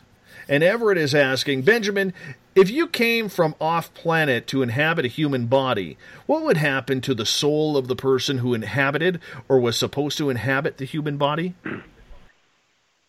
Okay, well, I'm going to answer that on two levels the level that I was referencing earlier and, and a level that I haven't talked about yet. First level is um, many beings, and I believe there are uh, hundreds of thousands or millions of beings on planet who are not native to Earth. They have come from other star systems, from other places. Again, like I said, Earth's in a critical time right now of on the verge of birthing into the golden age, where things are going to be a lot more harmonious and peaceful. And uh, many beings have volunteered to come here to this really difficult planet. Um, according to some channels, Earth is the most challenging planet to live on in the whole universe. um, because they wanted to help out and, and help this planet to kind of get it to its next level. So, you know, in my original birth, I believe, you know, I was the original inhabitant of this body, and and I chose to come in in this way, just as so many others have. I can't tell you how many hundreds of clients I have worked with who say, I don't feel like I belong here. And my understanding of how this works is part of the challenge of signing up to be a higher vibrational being and come down here to Earth to help is you have to understand there's risk involved because you come in on assignment to help lift the vibration, but the trick is you come in and you get amnesia. You forget who you are and why you came. And some beings who came to serve to go through a whole lifetime and die, and they never remember why they came because the, the matrix we're in, the amnesia field, is so strong. You know, it took me really into my 40s to wake up from my amnesia in a really significant way. Um, but I, but many people do it at various ages. A lot of the younger kids now are coming in and they've never gone to sleep at all. They know who they are. I, I the consciousness of some of these younger people is stunning. Uh, they're already at a place I had to work through years of plant spirit ceremonies to get to. But um, anyhow, but many do awaken, and I know personally several hundred people here in the Asheville area, especially, who are who know what they are, they know what they're doing, they're on track with their service, and it's a beautiful thing. Um, the second level has to do with upgrades or walk-ins, and a walk-in is when the current body, the the initial occupant is removed, and a new consciousness comes in and takes it over. And of course, if you made a movie out of this, it'd be a horror soundtrack doing that. But I had an experience like that in an ayahuasca ceremony. Let me give context here. Uh, this was in the jungle of Peru, and it was the third time I had gone down to work with this particular shaman. And a single, what's called a dieta, uh, is where you're in the jungle for about two weeks and you do five ayahuasca ceremonies. And context here as well ayahuasca is perhaps the most powerful um, mind altering substance on the planet. Uh, it creates very vivid, what some would call hallucinations, and some would call peeling back the layers of reality to see more of what's actually out there. Uh, my experience is not that I was seeing stuff that wasn't there, but that my usual filters were dropped, and I became aware of more of what's actually out there in reality than most people experience. Anyhow, I'm in, I think, ceremony number seven out of ten. I'm doing a double dieta for a month. uh, very intense experience. And partway through the ceremony, I I awaken. I realize, oh, I must have fallen asleep. But I have this very distinct feeling: what am I doing in this body? And I've never before or since had an experience like this where I awaken in this physical body and I say, who is this? Why am I here? What's going on? And it took me a couple of hours to get into the memories of the body and feel comfortable in it. And my sense was I had just been dropped into it. Uh, there was no sense of having invaded it or taken it over. I just was, oh my God, I'm here. What the hell happened? And by the end of the ceremony, I was able to function and I had the memories of Benjamin, but I had the distinct feeling of being a new occupant. Um, and I've since had a couple or three minor experiences like that where there was a sense of new driver or consciousness upgrade. Now, I don't know if this was a brand new occupant having nothing to do with Benjamin. What I what I have gotten sense was the intuitive sense is the original occupant was not on track for the assignment this body came to do to grow into what I'm becoming, and it had to be replaced with an upgraded driver of the body. Now, what I do not know to this day is was that a totally different soul coming in, or was it a higher aspect of myself coming in and just taking over the old aspect, and that was the upgrade. My sense in the subsequent replacements was it was higher parts of myself coming in, and and the the surrenders were conscious and voluntary. The old part of myself giving up, sort of going into a black hole, and then coming out with the new driver in place. Um, and of course, still with access to the memories and history of Benjamin. But that first one was so amazing and so surprising because I'd never had any experience like it. But um, you can have upgrades of the same body, and sometimes I believe it is a different being walking in.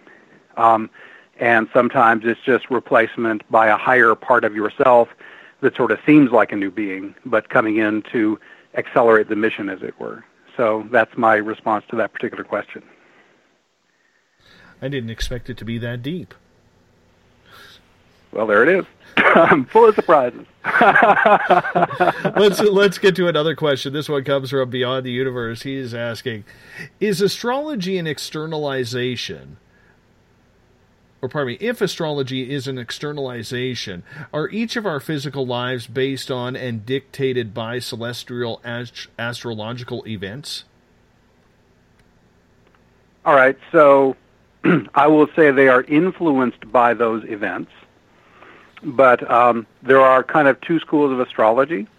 There is fatalistic astrology, where the astrologer will say because this particular alignment is happening, it is destined and no way around the fact that this good or bad thing is going to happen to you.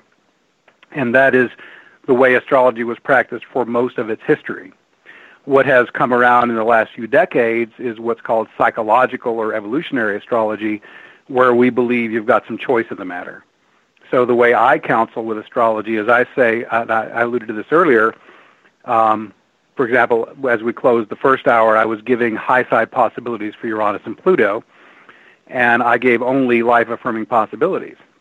But guess what?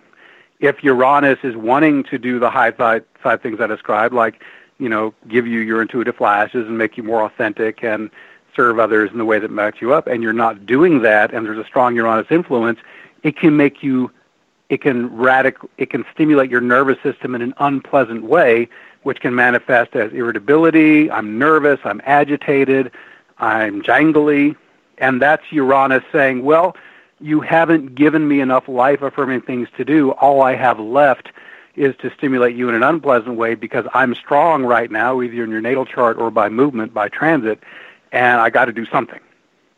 In the same way, Pluto, on the high side, I gave its high sides as power and wealth, and it loves to do that for you. But if you don't give it those opportunities, then Pluto can show up as power games and other people trying to dominate and control you, or you becoming tyrannical and trying to dominate other people. Um, and there's other things too that can be less pleasant, but those are the more common ones. At the same time, Pluto can be used beautifully to surrender and release all that doesn't serve you on all levels and, and let the divine power come in and make you more potent, more powerful, more in alignment with your soul purpose. So every planet has a high and low possibility. And as an astrologer, what I do is, you know, I can now read an astrology chart like most people read English. I can just see it and very rapidly see the meaning of the symbols and archetypes, and I can interpret them to English. So, um, what I will say from my perspective to co- to hone back in on the question is your natal chart is basically a snapshot of the transiting planets when you do that first breath. And it's a very detailed archetypal prescription of the core possibilities you have. It, you know, I've done enough readings. Uh, I can tell if certain things are present. I can pretty well guarantee a certain thing will be there. Like if I've got a lot of Neptune or Pisces or 12th house planets, I can guarantee that person's really sensitive to other people's emotions and they feel environments really sensitively. They may or may not be sensitive to the inner dimensions yet. Um, and there's certain other things. If I've got a strong Mars Pluto thing, that person's got a strong libido. They're dealing with power issues. Now, whether they're dealing with them wonderfully or more in a more challenged way, I don't know because your chart is there your whole life and you've got a long time to learn about all that. And if you've got a movement like if, you know, the most potent transit of them all is transit Pluto on the sun, which and a Pluto transit at this point in history lasts three or four years. What I can guarantee is you're being called for the most, some of the most potent transformation of your whole life on all levels with that kind of transit. Now, whether you go through that three or four years feeling like the world's beating you up and everyone's dominating controlling you, or whether you're stepping into your power and evolving into a more amazing being than you ever thought you could be, that's a free will choice. So as an astrologer, I'm actually, I think I'm as much an educator as a predictor. What I can educate people about, these are the archetypal possibilities. It doesn't mean a particular thing is absolutely going to happen. It means these energies are in play.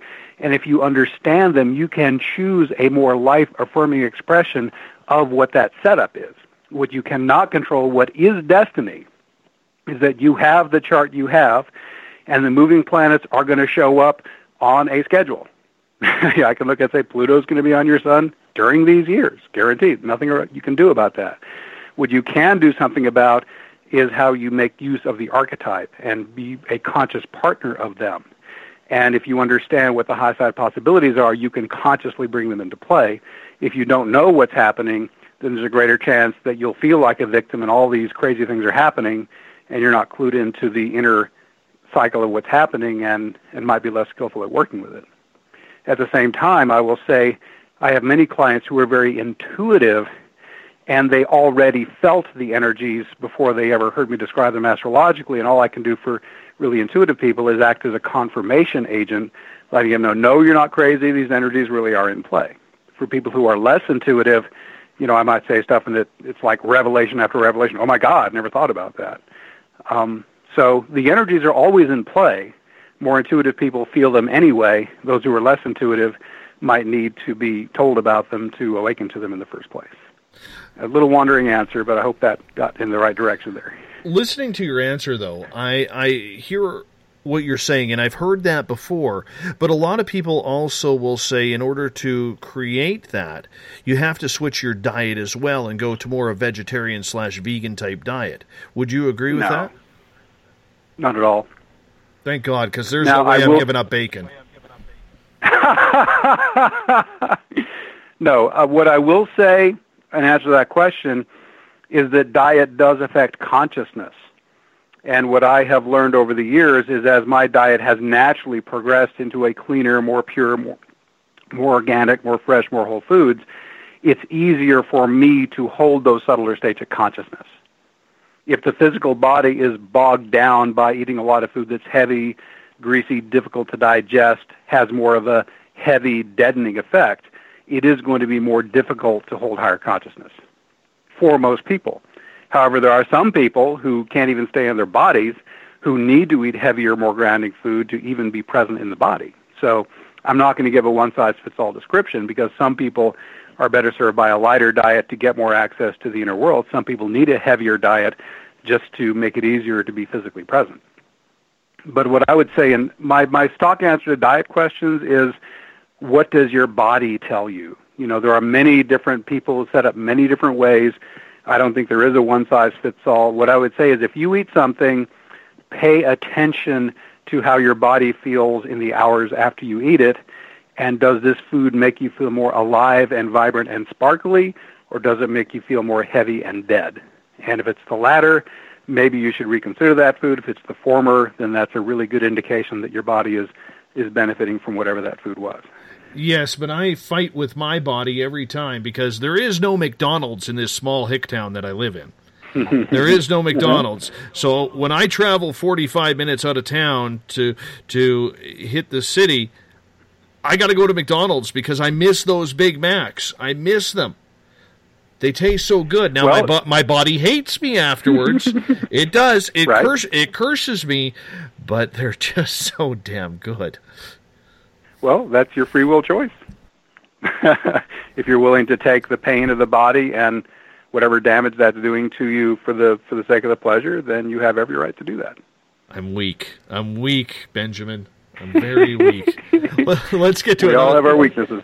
Let's get to another question. This one on Twitter from Hiley at hashtag Spaced Out Radio. Could you please tell us more about the role of the sun's influence upon us currently as a whole? Okay. Um, so in astrology, the sun is is a very critical factor in the natal chart. In fact, all things being equal, the sun is probably the most important planet in the natal chart. It's the core of identity and the core of vitality, and therefore you would pay a lot of attention to how that is set up. To be technical, you know, what sign is it in? What astrological house is it in? What are the aspects or geometric connections it's making to other important points in planets? What house does it rule? You know, there's a lot of depth you can dive into to interpret a particular planet. So on a natal level, it's super important. In transiting work, where I'm just watching the moving planets and how they're lining things up, I, I virtually never pay attention to the sun because with moving energies, it's actually the slow guys, Chiron, Uranus, Neptune, and Pluto, that really pack the punch. You know, Jupiter and Saturn to a lesser degree. Um, now, if she's actually asking the sun in terms of like solar flares and things like that, you know, obviously those are influencing us and can have dramatic impact, but that's not something I know much about. So I can't really speak to that. So in terms of the astrology, the sun's very important natally, not very important by transit.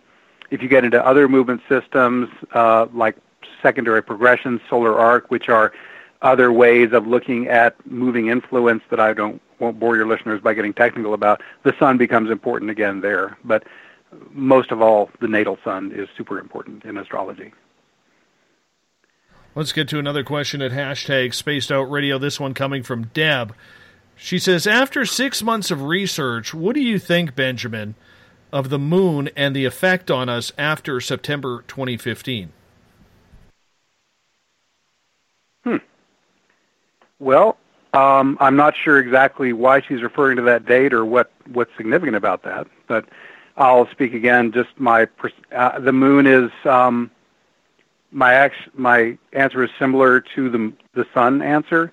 The moon in, in in natal astrology, the sun and moon are called the luminaries, and if you're practicing geocentric astrology, which means we're viewing this from the perspective of the Earth, like we see it with our own eyes, versus heliocentric, where the sun's in the middle, viewed from like a, a solar system perspective, but we're geocentric here, then the moon and sun are the two big kahunas. because the bigger they look in the sky, the more important they are in terms of influence.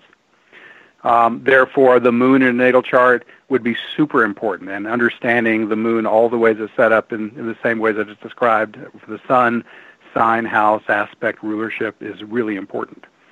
Uh, as a transiting planet, the moon is the least important of them all in terms of just looking at a, a general horoscope.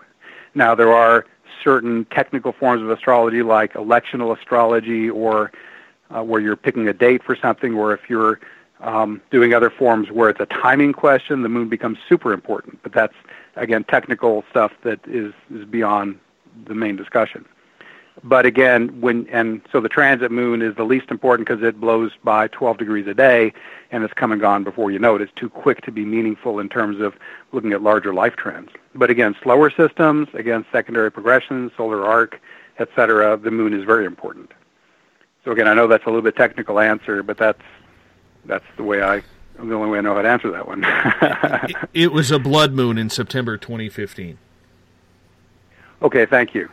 Um, I have not noticed the moon being of any greater significance since then than before. The moon is still the moon. It still functions the same in charts based on what I'm seeing. All right, let's get to Robert all the way down in Australia. He lives in the future, you know.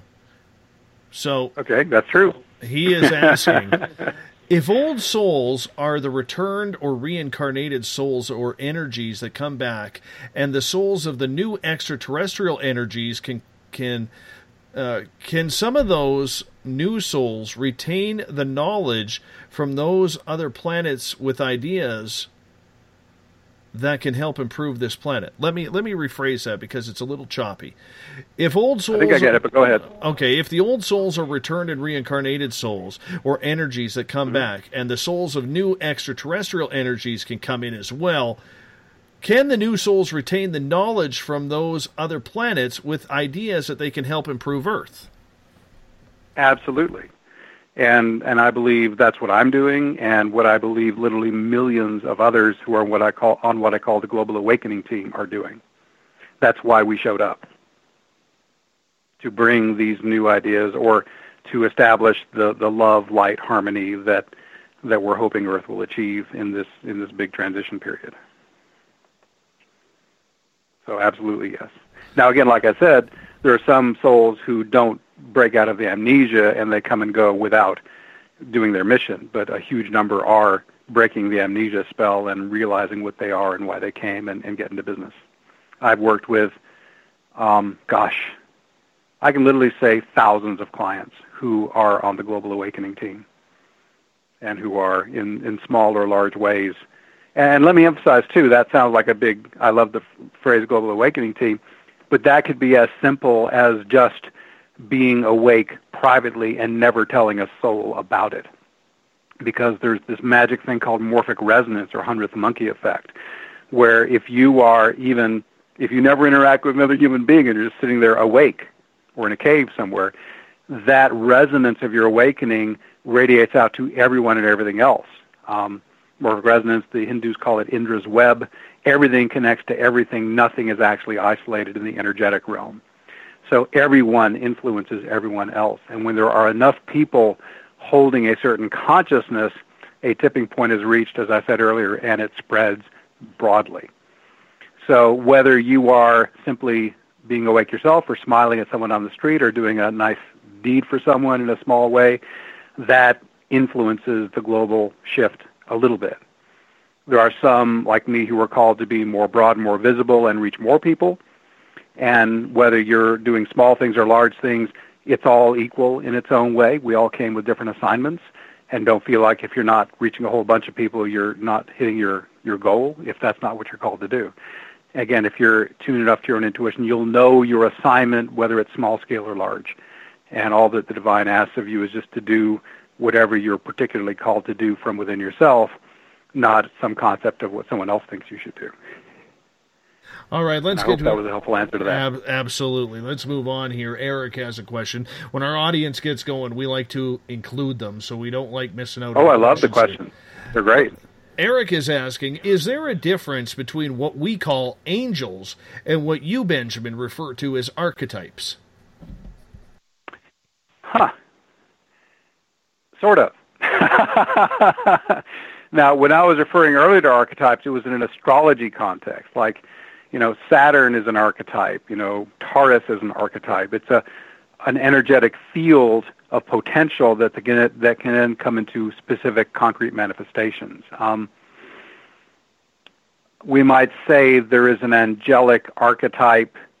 Um, okay, let's take an example. Archangel Michael, who I work with, um, is the archangel can come in with his sword and he can cut through the the monsters and, and cut through the darkness. So that exists as an archetype, and there is, in fact, if you go to the inner world, a being, Archangel Michael, who can show up and interact with you. But a human being can embody that archetype and do that kind of thing, and then sort of be the expression of that archetype. So the archetype is quite real in the inner world. You know, there's a certain level where that is, it's an archetypal realm, and that's all that is there, and these beings exist in full reality in those subtler dimensions but then down here in the physical world, the archetypes can be embodied by a, a flesh and blood being in a conscious way. And, and if a person is called to serve in the flavor of that archetype, they can totally embody it. I hope that was a helpful answer to that. Let's get to another question from Beyond the Omniverse here. Is Sister Earth even considered important in astrology? Uh, absolutely. In, in geocentric astrology, she is the foundation from which we operate. The Earth, in a sense, in the horoscope is smack there in the middle. It is the center, the foundation from which everything else is viewed. Now, in geocentric astrology, except for some very rare offshoots, the Earth is not a planet used for interpretation. Um, so the Earth is acknowledged as the foundation, the ground from which everything else is viewed and, and perceived. Now, if you go to heliocentric astrology, where the sun's in the middle, then the Earth is a moving planet and, and has its own unique interpretation just as every other planet would. So that, that's my answer to that. Eric is asking Isn't it time for astronomy to be updated to reflect the discoveries made by cosmologists? Uh, did I think they meant astrology there because astronomy is constantly being updated yes, that way? Yes. Okay. Um, that depends who you ask. um, you know, myself, I use all the planets through Pluto. I use four asteroid goddesses: Ceres, Juno, Pallas Athena, and um, uh, Vesta. Uh, but then again, you run into how much do you have time to talk about and which ones pack the most punch. I mean, if I tried to do astrology and included every one of the thousands of objects we now know about in our solar system, it would grow so hopelessly clunky and complicated I'd never be able to finish a reading, much less prepare one. So you have to do triage and you say which points and planets are the most significant actually operating in people's lives that I actually want to consider them and the ones I would actually have time to talk about in a reading. So for me, you know, I've made the choice to use all the the classic planets, the seven originals, and to add on Chiron and the three outer planets, and and in the last few years brought in the four asteroid goddesses and the nodes of the moon, and that's plenty. I mean, that's more than I ever have time to talk about most of the time in a reading. And all, you know, there's a song title from years back that I love. It says, everything matters if anything matters at all. So every single point out there has some level of influence in astrology. Absolutely. The question an astrologer has to ask is which ones are important enough that I would actually have time to talk about them. And that's why, you know, I keep myself to, um, let me count them up here, about 11, 15 physical objects as well as the angles and the nodes, and that's that's got me up over 20 natal points that I'm considering, and all those points are also in movement. so that's more than enough for me to be helpful.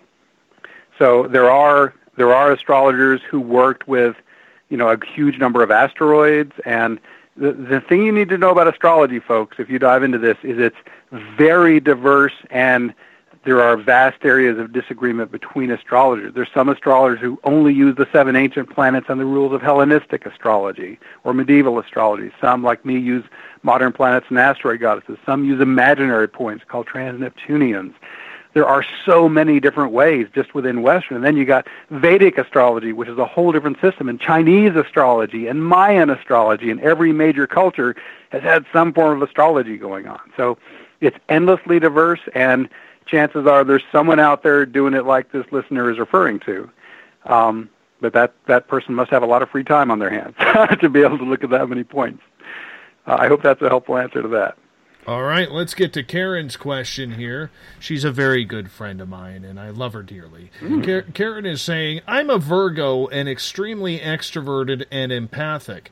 What advice, if any, do you have to control the overwhelming energies I'm, bar- I'm bombarded with for everyone I come into contact with? How do I control those waves of energies I pick up from others so I'm not constantly overwhelmed and emotionally exhausted?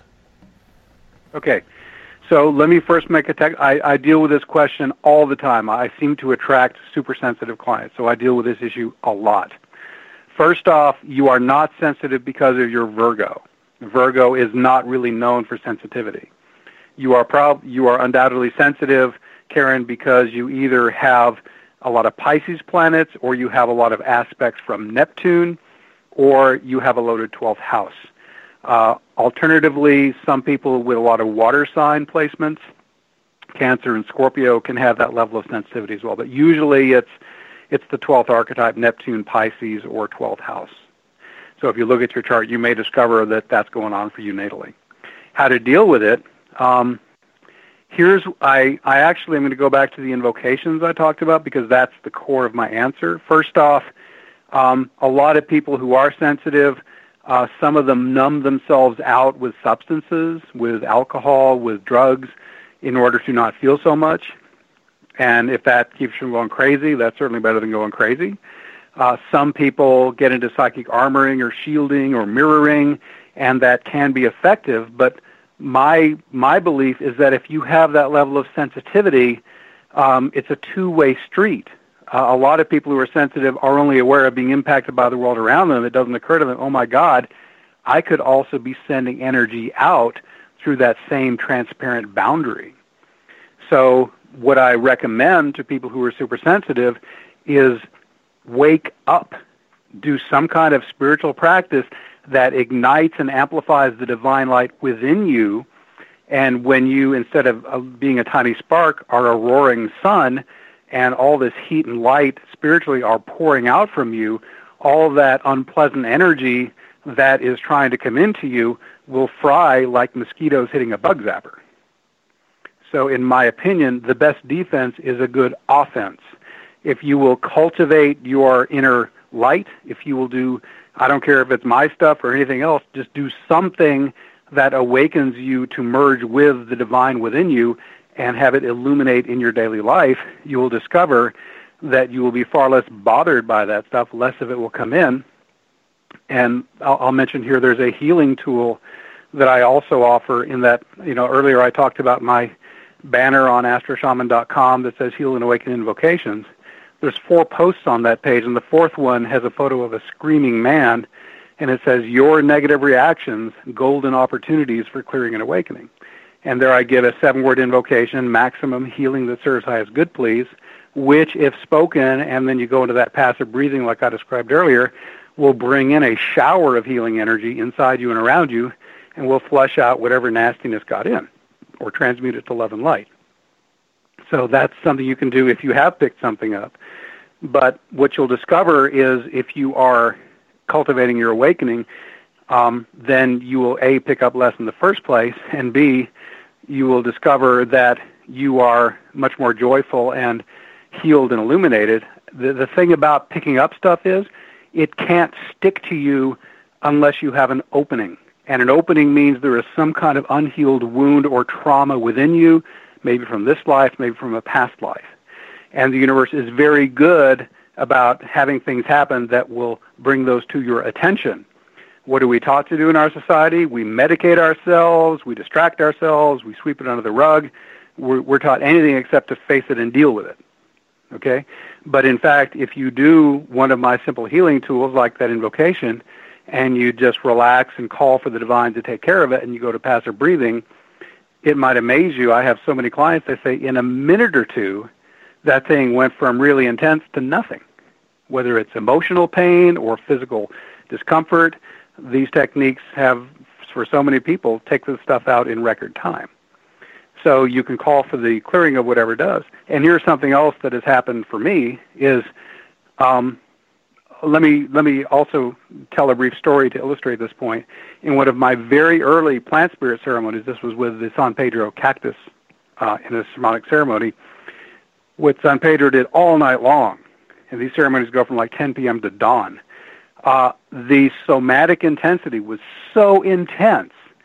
I mean, if I could tolerate a 10, it felt like it was a 14, and it went on for hours and hours, unrelenting. The San Pedro was merciless, and I kept begging the planet the world, please turn it down. It's it's just I'm suffering so much, and it would not. And after hours of this, I finally had the realization, oh, I can make myself bigger. and I just asked my higher self, please make me large enough to comfortably contain this. And immediately my light body expanded, and what I was aware of went beyond and outside of that challenging energy, and the energy was exactly the same, and all of a sudden it was comfortable. So if you think about it, my premise is that each of us is actually the entire universe and all the dimensions of consciousness. I, my experiences were all God. There's nothing but God down here. God entertains itself by pretending to be different things and different people. So you have the capacity to become large enough to comfortably contain anything because the universe comfortably contains everything in it, including supernovas and black holes. So if you can simply be large enough in consciousness, that which seemed unbearable from a smaller perspective all of a sudden becomes comfortable. And the part of awakening is you feel the joy and you feel the pain of the world, but if your awakening is deep enough, it does not cause you pain. Uh, for example, when I do my healing work, I am very empathic and I feel in my body what the client is feeling to the degree that I need to feel it to help them and I can feel, wow, so much emotional pain, and my heart chakra will feel pain in it, so that I can know where they're having trouble, and I'll I'll be able to be the conduit for the energy that helps them, and I feel the pain, and yet I'm not in pain myself. There's awareness of it. What I should say is there's no suffering. So as an awakening being, you you are feeling more and more the the pain and the pleasure both, what we discover is the deeper your awakening goes, the less you're bothered by any of it.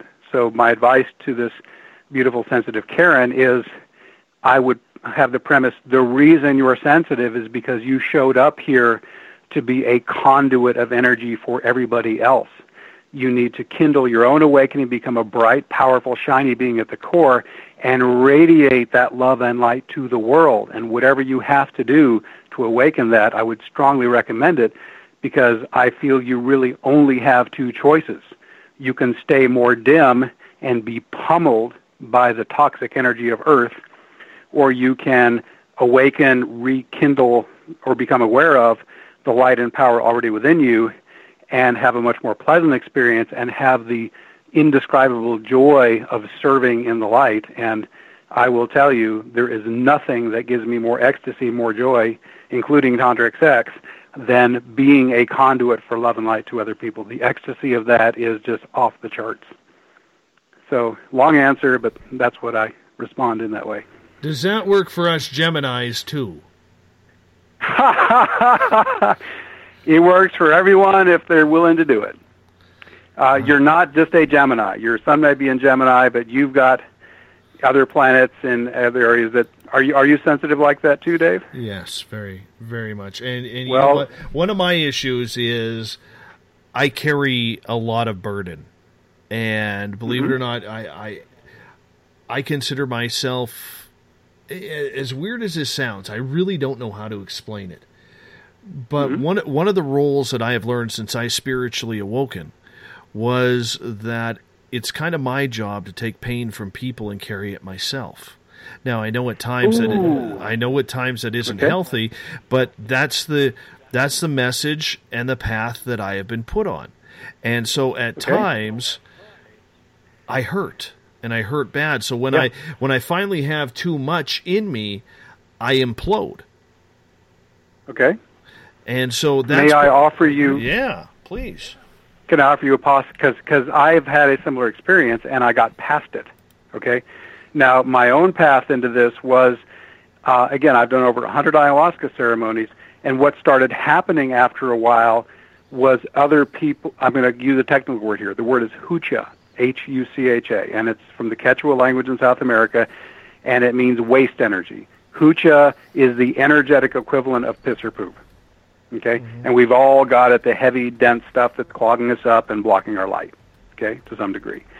And what was happening is as I gained more capacity, uh, other people's stuff they were clearing was getting and dumped on me, and I was being taught how to be a transmutational furnace in my belly.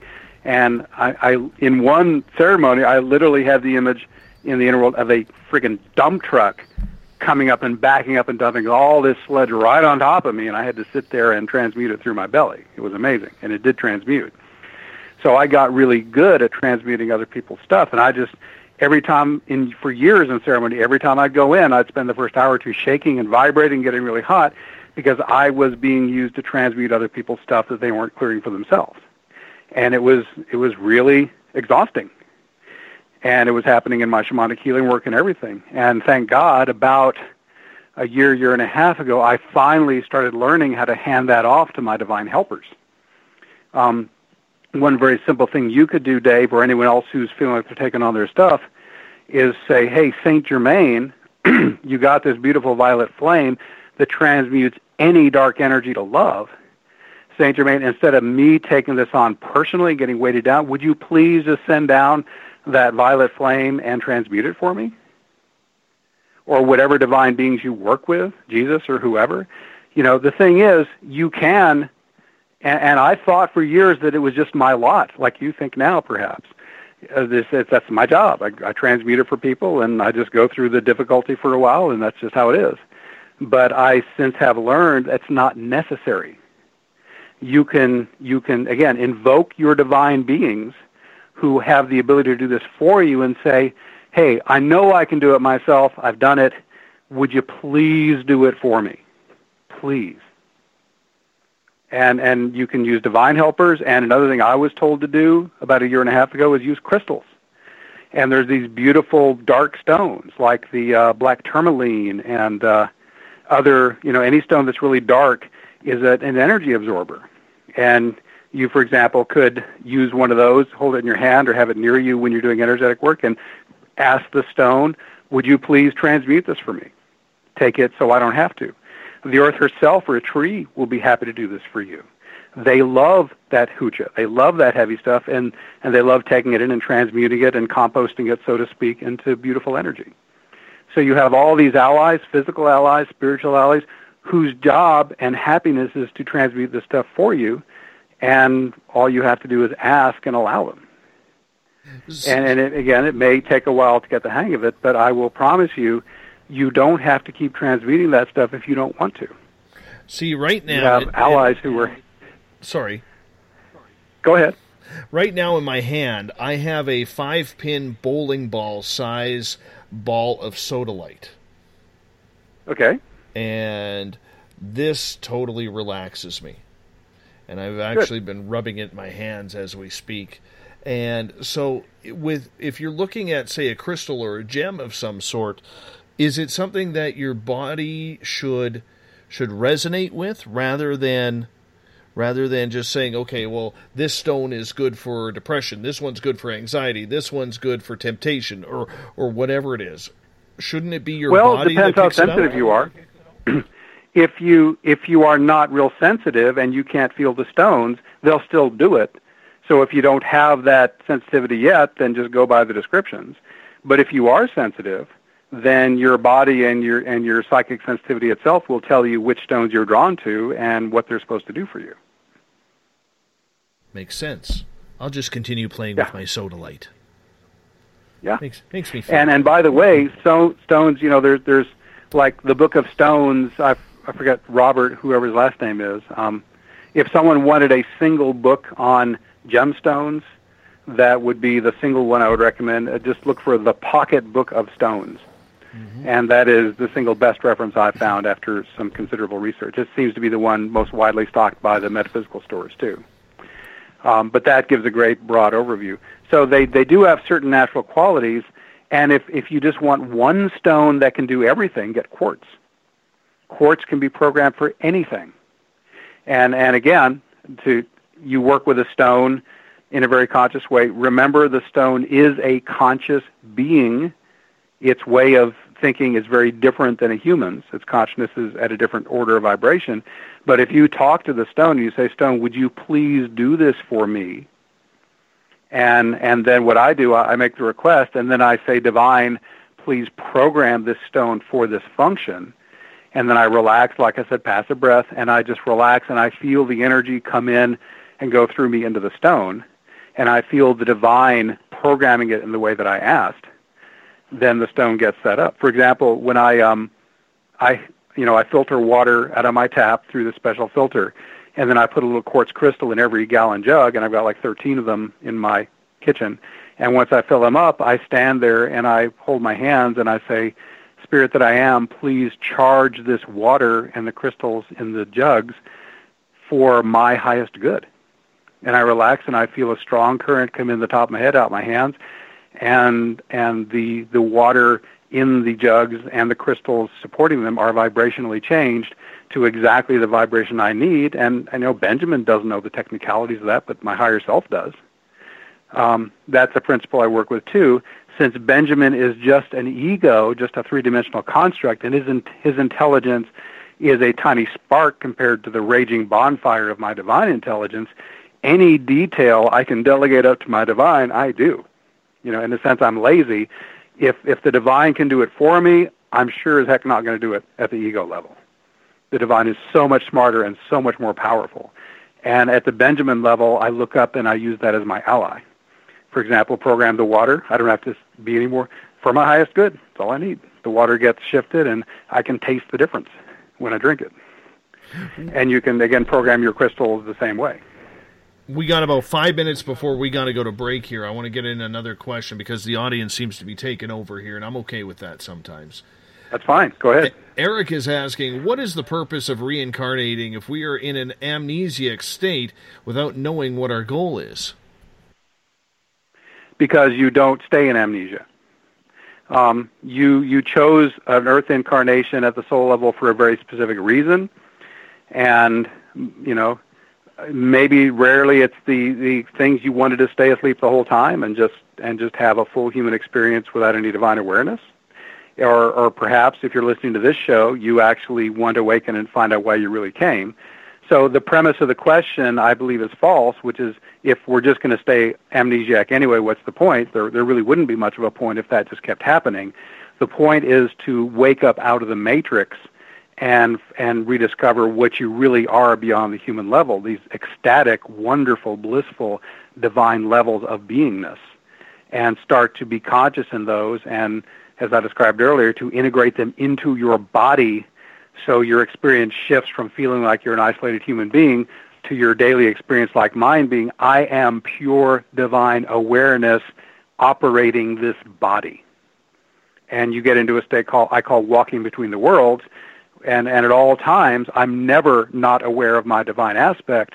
I'm never not aware of my physical body. And once you get solid enough in your awakening, then the, the, the spectrum is automated. There may be something I'm doing that's very technical and needs my full attention, and I might be mostly Benjamin human consciousness with little divine at that moment. There might be another time I'm sitting in meditation and I'm 95% spirit, just a teeny tiny bit of physical awareness. But what happens after a while is that spectrum automatically adjusts itself. And then you become always awake in physical, always awake in divine, and consciousness is self-regulating in terms of how much attention is put at what level. So um, again, the premise I believe is false. We're not here just to stay asleep. We are here to wake up and discover what we are and what particular mission we signed up for for this human experience. We got time to slip in one more question here. We got about two and a half minutes. This one comes from Beyond the Omniverse.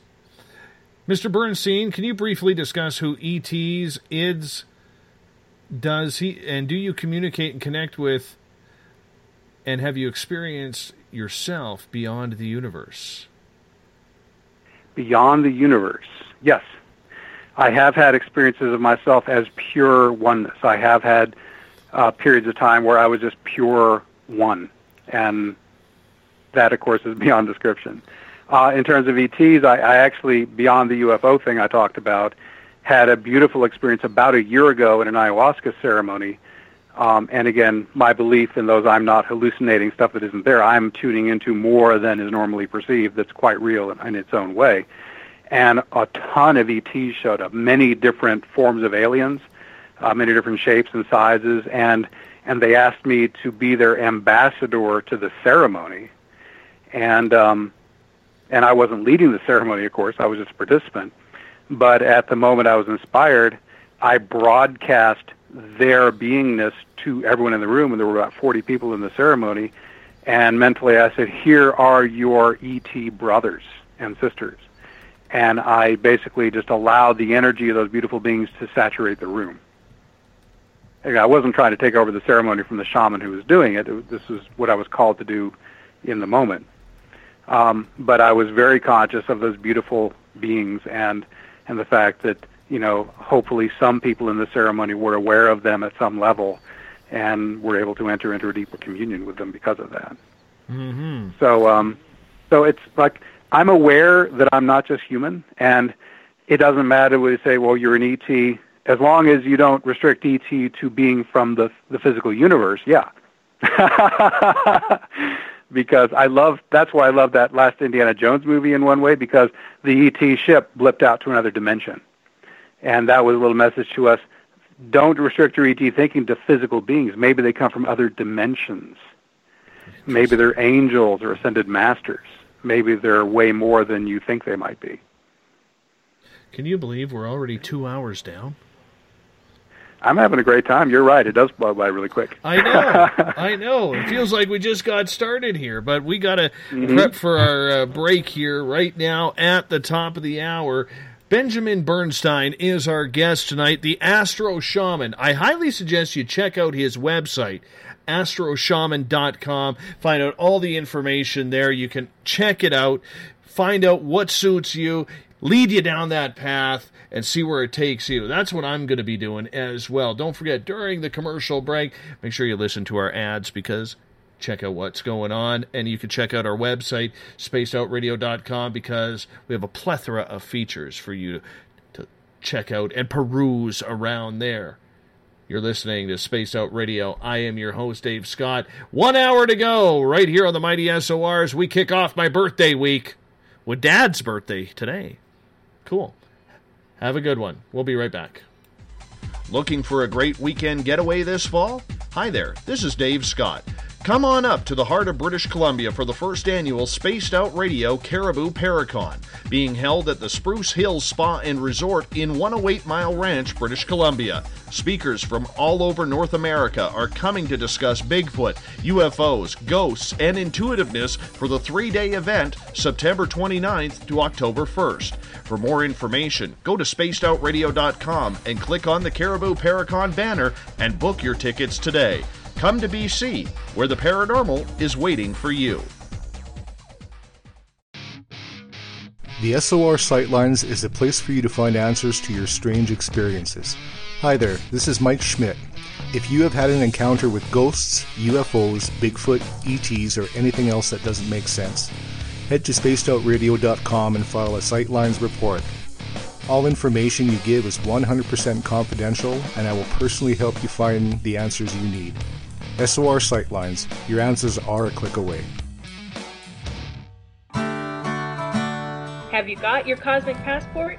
If you need one, tune in to Cosmic Passport on Spaced Out Weekend. This is Elizabeth Anglin, ET experiencer, spirit medium, and host of Cosmic Passport.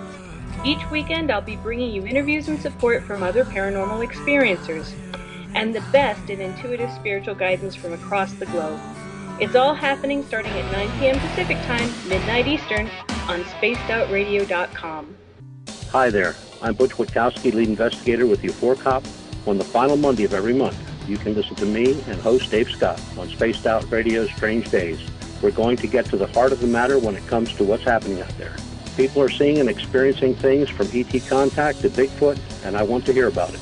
Your experiences are what we investigators need to help solve these unknown mysteries. So tune in at spacedoutradio.com to the final Monday of every month from Butch Witkowski's Strange Days. This is your medium, Joanna, from Spaced Out Weekend, Two Mediums and a Large. I would love it if you would come and join us with host James Tyson every other Sunday on Spaced Out Weekend. Together, we will take your calls and your questions live. Our goal is to provide you with a positive outlook on deep questions that you may have. Questions regarding love, relationships, money, or whatever else is on your mind. Come and check us out at spacedoutradio.com. This is Eric Markham, news editor for Spaced Out Radio's The Encounter Online. We have put together a great team of writers and journalists from all over the world to bring you top quality paranormal stories. From alien encounters to the latest conspiracies, you won't find any of that fake news here. True stories and top notch reporting as we look to bring these experiences to the mainstream. The Encounter online only at spacedoutradio.com. Patrolling the Pacific Northwest, we are always on the lookout for the strange and unassuming stories that real people are experiencing.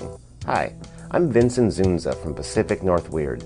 Me and Alexandra Sullivan have teamed to bring to you those odd stories that never seem to make it into the mainstream.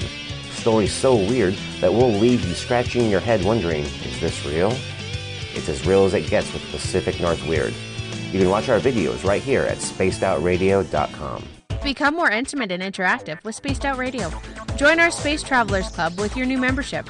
For $5 a month, we'll provide you with special access to the website, monthly prize draws from books to psychic readings, along with monthly newsletter, private interviews, and more. Sign up today to be part of Spaced Out Radio's experience. Looking for a place to advertise at a very reasonable cost? Look no further than Spaced Out Radio. SpacedOutRadio.com has an advertising tab that you can click to check out our daily, weekly, and monthly packages to play on the radio, or our website, including social media. From commercial spots to banners, we have it all. Check out our competitive pricing today Don't have time to listen to Spaced Out Radio Live? Wherever you are, the car, the office, the shower, or even if you're traveling, we're right here for you. Each Spaced Out Radio show can be found on iTunes, TuneIn, and on our YouTube channel, Spaced Out Radio Show. It's the perfect way for you to catch up on our shows. For more information, just head over to our website, spacedoutradio.com, and tune in to us today.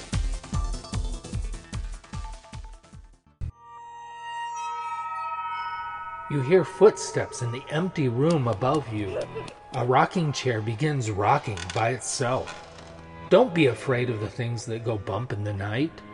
Reach for Spirit Storybox, the iPhone app the Huffington Post UK called the only ghost hunting app you will ever need. Spirit Storybox. The spirits are telling their stories. Are you listening? Strange creatures lurking in the night, the sounds of wood knocking in the forest, odd happenings right out of a fictional world. These are the reports I love. Hi there, this is author Ronald Murphy, and I would love it if you join me and Spaced Out Radio host Dave Scott the second Wednesday of every month on our journey into the unknown land of cryptozoology at spacedoutradio.com. From Mothman to Frogman and everything in between. Hey, they don't call me the crypto guru for nothing. Did you know that Spaced Out Radio runs seven days a week? Hi, it's James Tyson from Spaced Out Weekend. Every Saturday and Sunday night, starting at 9 p.m. Pacific, midnight Eastern, you can join me and my guests for some great chatter about what's going on out in the universe or even in that dark part of the basement you really don't want to go back into. Well, let's find the answers to your experiences together. So come on up to Uncle Jimbo's cabin on the weekend. For more information, look us up at spacedoutradio.com. The views and opinions expressed by tonight's guest and topic of discussion do not necessarily represent the official policy or position of Spaced Out Radio, Spaced Out Weekend, Spaced Out Radio Limited, its hosts, syndicated carriers, or anyone associated with this broadcast. You're listening to Spaced Out Radio with Dave Scott. Follow Dave on Twitter at Spaced Out Radio and hashtag Spaced Out Radio, and on Facebook's Spaced Out Radio Show. Now, back to the program.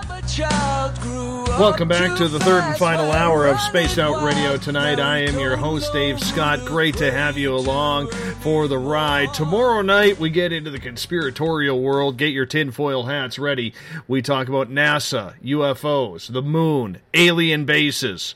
It's going to be great tomorrow night, starting at 9 p.m. Pacific, midnight Eastern Time. Our guests will be Ken Johnson and Brett Collins Shepard.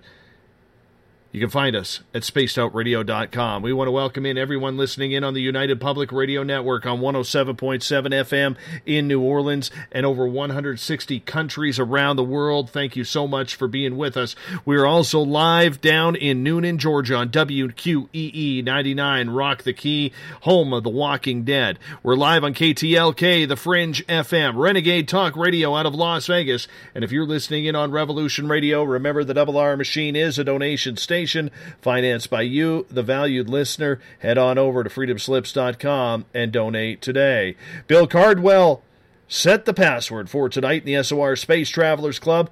A panthropinization. A panthropinization is your password for tonight. Make sure you use it wisely, space travelers, as Bill sets a password each and every night right here on the mighty SOR. But you got to be a member of the SOR Space Travelers Club to use it. Now, if you want to follow us on social media, you can do so on Twitter at Spaced Out Radio. Use the hashtag Spaced Out Radio if you want to connect with me live during the show. You can also give our Facebook page a like, Spaced Out Radio Show. Tune us in on TuneIn, download this show and others on iTunes. Our website is spacedoutradio.com, where we have a plethora of features for you, including the brand new Spaced Out Radio store. We have t shirts, we have stickers, posters, soon to be Carl the Alien Head candles. We also have information on the 2017 first annual Spaced Out Radio Cariboo Paracon that we will be holding September 29th to October 1st. And if you're looking for some great news to read, check out the Encounter Online put together by our news editors Eric Markham and Everett Themer. Now, back to tonight's show.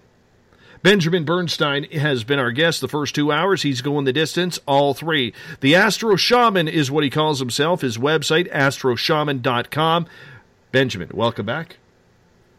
Thank you. Well, pleasure to be here in the third hour. I'm having a great time. Well, I'm glad you are. And you know what? Our audience makes it so well worth it. So well worth it. Yeah. Yes. Yeah, they do. They they are passionate about what we do around here. Now, one of the things that you mentioned earlier on in hour number two was about empaths. We have a lot of people out mm-hmm. there as they find their more spiritual self. They understand they're picking up energy, whether they walk into a, a grocery store, a church, work, where you can, they're feeling the energy and they know the mood of that building or place or wherever they are before they even mm-hmm. enter the establishment. Now, a lot of people understand that they're picking up on that energy, but they don't know how to quality or how to deal with it with any quality quality assurances that they're not going to be affected. So we have a lot of people out there carrying excess baggage that they don't even know how they attracted. How do you help out empaths who maybe don't know that they're empaths? Ah, okay. Well, first they. Okay, so we covered a lot of this last hour, but uh, you just put a new twist on it. How do you help them if they don't know they're empath? The first thing would be for them to understand um, what is the distinction between their personal space and the space around them. Um, a lot of people who are empathic, they they don't know if it's their emotion or someone else's emotion, and um, what I would say is a technique. In fact, I just had a client I worked with a few days ago who was in a similar situation to that. She couldn't really separate herself from the world around her, and invocations are so helpful for this because they can be customized. Uh, you know, I gave some particular invocations in the first hour, but basically the formula for an invocation, speaking to your higher self, is to say, maximum fill in the blank that serves highest good, please, followed by passive relaxation and allowing. And what I do with this client is I had her do, okay, maximum expansion into the universe that serves highest good, please, to really give her the full experience of this is you mixed with everything else. And then we follow that by invoking um, maximum focusing into the physical body and the ego that serves highest good. After which she simply relaxed and rested in her breath, and her field contracted much smaller than she'd ever. This woman was 64 years old, and she said she's never been fully in her body in her entire life. And we did that first round. And said, oh my God, I'm actually feeling things. The the senses are more alive. It's a more vibrant, embodied experience than I've ever had. I say, yay, okay, good, let's do it again. And we expanded again, went way out into oneness with everything, invoked that, invoked once again union, maximum contraction into just my physical body and my energy body. And she relaxed and let that contraction happen, and then she felt, you know, more of just her. So, again, the premise is whatever you want to have happen energetically, invoke it from your higher self, and then passively breathe and let it be done for you, and your divine will be happy to make that energetic shift for you. And then you can have the experience of the expert, the divine, doing it for you. And, and in this case, that would be a beautiful way for a person who's, you know, that empathic to have more of an experience of what is it like to be just me. Now, again, last hour we talked about, you know, how an empath can call in their awakening and and work productively by becoming more illuminated within and broadcasting that beautiful energy out, which is I think why empaths come here, so they can be broadcasters of love and light once they get their own inner fire really awakened and are aware of it. Um, but that is my answer to the more technical spin you put on the question just now. Let's get to a follow up question. This one coming from Beyond the Omniverse, right into this show. This is like his fifth question. Or maybe it's a her. Mhm. I, I really don't know. Beyond, you have to clarify. Are you are you male or female or or you know one of those uh, you know can't figure it out yet? What are you? I need There's to a lot of shades of gray between the two. Exactly. exactly. Yeah, maybe, maybe I shouldn't have asked that. I think I just may have put my foot in my mouth right there. But not that it matters. So essentially, an empath must go inside of oneself and bring out his or her own light to repel others' emotions. And he is a man. Thank you for clarifying. Thank you. Okay. Um, uh, that is the basic idea, although I would not use the word repel. Um, again, what what I've experienced and what many who I've worked with have experienced, and and, well, you know, the point is a lot of people are doing this. Again, if you're an empath, you are wired to be sensitive. That is what you signed up for, and there's no there's no really life affirming way to stop that sensitivity. It is what you intended. My whole premise is your job is to learn the upside of it, which is not just being pummeled by the uncomfortable energies of the outside world, but to get your own light burning bright and strong and you radiating out the light and love of your divinity. And thus you reverse the flow from mainly being, you know, a sponge. Here, here's another metaphor that may help clarify this. If you're empathic, you're a sponge. And if you go out as a dry sponge, you will soak up whatever water is out there, whether it is dirty or clean. If you are a saturated sponge, you will not soak up anything and you will go out and drip water everywhere.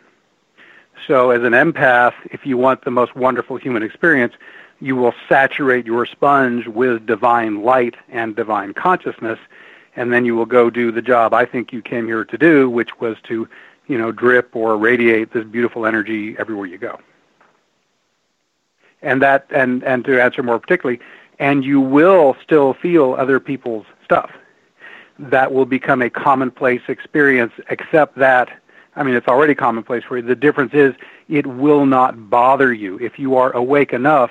Here's, you know, I talked earlier about my San Pedro experience where I asked to be made larger, and once I expanded beyond the, the disturbing phenomenon, it was comfortable. And in the same way, if you can ask to be made in consciousness larger than the phenomenon that is disturbing you, then you are the master of that phenomenon. There will still be awareness of it, but there will be no suffering. And I hope that's a, a sufficient answer to that. hmm I do want to ask you because we were going to test out an awakening practice, but before we get to Mhm. that, I am someone who is very public about my suffering from depression and anxiety. I make no bones Mhm. about it. I'm not a medication guy. In fact, you know, I have been having a major, major anxiety breakdown the last two and a half days almost Mhm. three days. And it wasn't until we went on the air on this show when I finally started to calm myself down because that's the calming influence being behind the microphone gives me. I understand Right. your your premise of you know you have to learn how to face it and you have to learn how to deal with it without any medication or anything like that. I didn't say that. I, you can get there, but if, if medication is necessary, then by all means use medication Okay. until you get to a point where you do not require it. Right, because I I've been two and a half years free of medication. Okay. And I'm and I'm kind of proud about that, you know, to be honest. Good for you. Good but, for you. Thank you. But one of the things that concerns me about about this is sometimes we who suffer from depression and anxiety, we we tend to either put too much on our shoulders or take too much in without realizing that we haven't released it. We carry it as our own burden. How do we flush Mhm. our system in order to be ourselves to control the mental illness which is depression and anxiety? Okay. Well, would you rather me talk about it, or would you actually like me to lead you through the actual experience of clearing that? Well, why don't you talk about it first, and then in a little bit, I guess we can go through the experience. Okay. And by the way, as I lead you through the healing process, the listeners can do it at the same time. So this won't just be for you personally. Anyone who has any energy of any kind in them that is unpleasant to them can do the process with this, and it will be customized for whatever their particular challenge is. So this will be for the benefit of anyone who chooses to participate in the process once we do it. Um, so basically, this is the healing invocation and there's two levels. Now, uh, I described the healing invocation earlier, but I'll, I'll highlight it again. Um, first, let me give the long form invocation that's more detailed. In its full glory, it is Spirit that I am, please saturate me with your healing, loving light. Please clear from me all energies that do not serve highest good. Starting now, thank you, this or something better. So that's a full sense of it. But again, the shortcut of seven words where you just say to your higher self, maximum healing that serves highest good, please, accomplishes the same thing. So you say the words, you go to passive breath awareness, and you simply feel the breath in your body coming and going wherever you feel it most easily. And you do not help in any way. As I said before, no willpower, no, no effort, no deliberate visualizing or imagining. When you become aware your attention's anywhere other than your breath, you bring it back. You don't fight the distraction. If the distraction remains in the background, fine. There's room for both of you. Just keep choosing the breath. And the more passive you stay, the easier you make it for the divine to come in and take care of that for you. A lot of reasons for many people, they've been trying for years and years through their own ego effort to deal with this stuff, and they've done the best they knew how. But what a lot of people don't realize is if they would call in the expert who is far better at this sort of thing than the ego is, it would get accomplished a lot more efficiently. So they don't understand, oh, I can actually call in my higher self. And then, and there's, and a lot of people do that and they say, well, it didn't work, but they didn't understand about becoming completely passive and stepping out of the way inside to let the divine do it. Because they at the ego level were still trying to help or they were still talking to it and they were being yang and they need to be yin to give the divine full access.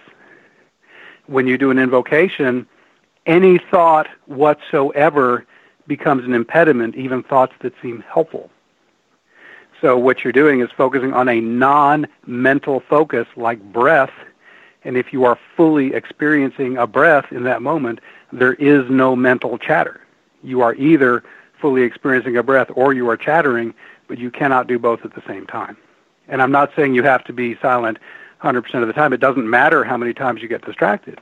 all I'm saying is each time you notice you're distracted, you come back to the breath. And if you're distracted most of the time and just with the breath part of the time, fine. You know, to some degree, that light's getting in and helping you.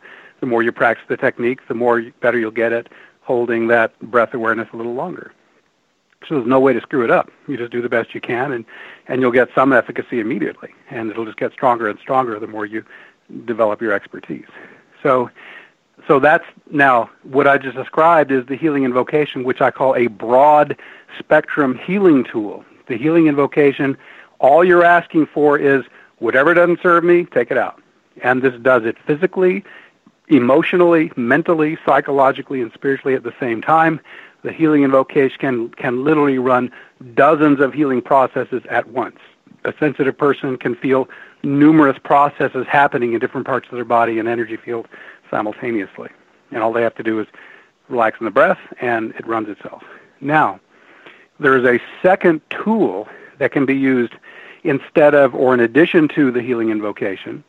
My own preference is to call healing invocation first and then layer this on top the healing invocation is used when there's just a sense of there's no particular thing that's right up in your face drawing your attention, but you're I'm feeling out of sorts. You know, generally speaking, I'm feeling a little clogged. Then the general healing invocation and passive breath awareness is perfect. But maybe you've got anxiety up and it's really strong, and the big thing you're working right now is this huge anxiety. So what I would say is first, it's focused somewhere in your body. So step one to use the second tool, which I call simple focus awareness, is to notice where in my body do I feel the disharmony. And you notice where is it? And then you ask yourself, okay, is there a center point to this unpleasant energy? And if so, you will then rest your awareness exactly in the center of where it feels the worst. If it's more broadly dispersed evenly, then you put your consciousness all through it. And, and this is easy to do. You just feel it. And what you do with simple focus healing is you just feel the phenomenon with no effort to change it or heal it or fix it. You are willing to go right into it, full strength, no filter, no holding back, and you completely experience the disharmonious feeling on the feeling level. There's no thought here. You're not thinking about it. You're not doing any strategies. You're just merging with it. And if you do this, if you're willing to just merge, first off, it's way less diff- way less painful than most people think. What people are amazed at first is, wow, it was actually a lot more painful to resist feeling it than it was simply to merge with it. Most of the suffering is actually the fear of feeling it instead of the actual feeling of it. So what I'll guarantee you is if you are willing to do this, you will not be overwhelmed. You will have that full feeling and you will be able to handle it. Mainly because the divine will only allow you to feel as much of it as you can handle. Okay? So you're here feeling the phenomenon, resting in it, and within a minute or two, an extraordinary thing starts to happen. When I guide clients through this, I have them rate the intensity of the unpleasantness on a 1 to 10. 10 would be excruciatingly intense, and 1 would be it feels wonderful. There's no problem left. So you give the number, and then you just start resting in the center and feeling it. And I say you're like a scientist looking through a microscope. You're observing the phenomenon, except in this case, observing means feeling the somatic sensation of the phenomenon. And you're just resting in it and being with it, and within a minute or two, and sometimes quicker, you'll observe that all on its own, that phenomenon is weakening. And you may feel it actually drain out the body. The hands and feet are the most common exit routes for this heavy energy. Again, it's hucha, like I described earlier. It might go out chakras, it'll find a way out. Or it might simply transmute to light right where it is. The energy doesn't leave at all, it just changes to something wonderful. And I've had more experiences than I can remember doing shamanic healing for people where they might start with an intensity level of seven or eight, really painful, and they do this process, and within two minutes they'll say, it's gone. Whether it was an emotional pain or a physical pain, it just left. Because what happens when you do a simple focus healing is when you are just pure awareness in the center of the unpleasant feeling, there's two ways you can think about this. One is because I am focusing myself, I actually shifted awareness and became the divine, which tough to put words on, but you could say the divine could be described as pure awareness. Or you could say, well, my ego put its attention there, and that automatically summoned this other part of me that's the divine. And it doesn't matter how you think about it, it works either way. But what happens if you are just willing to be fully present with the unpleasantness, what actually happens is very quickly it starts to dissolve or transmute or drain out. And often within a minute or two, there is either significant relief from the phenomenon or it goes away entirely. So that's simple focus healing, which is linked from my, again, back to how to get to this.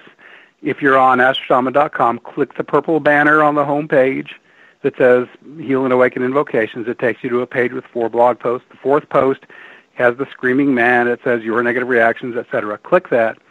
And right toward the end of that post, there are several links, and one of those posts is the link to Simple Focus Healing.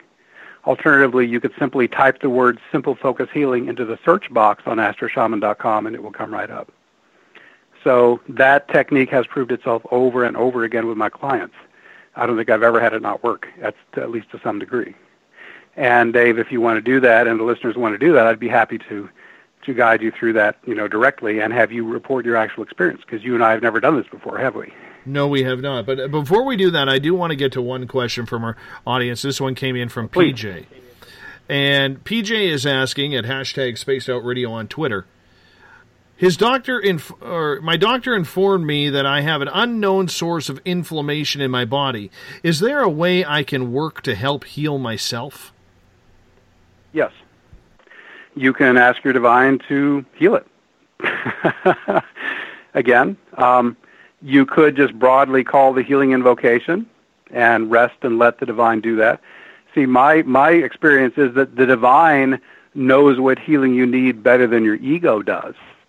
So all that's ever actually required is just to ask for whatever healing serves highest good. You could, if you wish, customize that, and you could say something like, uh, maximum healing that serves highest good, please, including this inflammation, and then rest in that. And you could either just relax and let the broad spectrum technique work that I described, or if you are feeling the inflammation in your body and the actual experience of it, then I would choose wherever in the body it's most intense, wherever the inflammation is strongest and most unpleasant. And then after you've called healing invocation, just put your attention directly in there and just rest in the full unfiltered experience of the discomfort for a few minutes and see what happens. Now again, I can't guarantee how effective or ineffective this is going to be for you. And I'm certainly not saying you should do this in lieu of other treatments because you should always use whatever combination of treatments you find most effective. All I'm saying is calling in your divine to help sometimes can deal with a problem entirely and at the very least can be a helpful supplement to whatever other healing tools you are using. And at the very least, it could be worth a try. So you can prove to yourself whether it does or does not work. Excellent. Excellent answer. Let's go to the healing process then. I want to test this out. Do we have enough time? Because we got about 30 minutes left in the show. Is that plenty of Oh time? God, yeah. We, I mean, you should know within five or ten minutes if it's working. All right. I'm ready. And the P- and our listeners can do this with me if they're tuning in. I will guide both you and the listeners in this process. All right. All right. So, um, so I'm going to speak to Dave about his particular concern, listeners. But you, listener, if you want to do this with me, I want you to substitute the name of whatever your issue is instead of anxiety for Dave. Okay. So um, we're going to start with and and by the way, um, please only do this if you can give it your full attention. Please do not do this if you are driving or if you are distracted by external things. If you really want the good result, wait until you can give this your full attention. If you're live, then you might want to do this on the replay instead of right now if you cannot actually give it your full attention because you need your full attention inside to get the best effect. And I don't certainly don't want you endangering yourself by putting attention inside you need it outside. So with that disclaimer, we'll move forward. So close your eyes, assuming you can do so safely. All right, I am done. And okay, and feel your whole body at once, and just get a sense of this is the overall feeling I'm having. All right. And then identify for you, Dave, it's anxiety. So uh, is is the anxiety stronger in a particular part of the body, or is it very generally spread, or is there is there a center to it, or is it more broadly dispersed equally? It's in the upper part of my head and around my shoulders. Into my Okay. sh- into my so back in that e- okay. So is it equally strong throughout that area, or is there a center where it's most intense? Uh, the head is equally strong, but the shoulders are are kind of in between my shoulder blades, is where it's intense. Okay. And of those two places, where is it the strongest of all? The head. Okay. So, uh, so you, Dave, place your attention in the head, and you listeners, just notice whatever you're working on, whatever discomfort, whether it's physical or emotional or whatever, just note where that is. So, first, we're going to do the healing invocation broad scale to get that started. And again, we're just going to, don't say them yet, but we're just going to do the seven words, maximum healing that serves highest good, please. Please understand you are speaking that to your own higher self to invoke its help. So now re- repeat after me out loud if you can, silently if you must. Uh, maximum healing Maximum healing that serves highest good, please. That serves highest good, please. Okay, now that's for everybody. Now, everybody, feel your breath. We're going to start just with this, and then we're going to layer the other technique on in just a moment. So, coughing is good. That's a release. yes. So, um, notice where in your body do you feel the breath most easily. As the breath on its own comes and goes, there is no breath control here. You just let it do what it once. But notice where is the breath felt. And at this level of the process, you are not using any effort or willpower. You're not deliberately visualizing or imagining. You're just feeling breath come and go.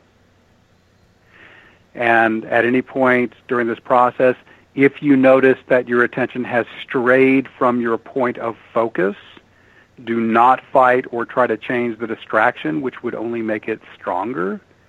Instead, relax back into the point of focus very gently and persistently. There's no way to do this wrong.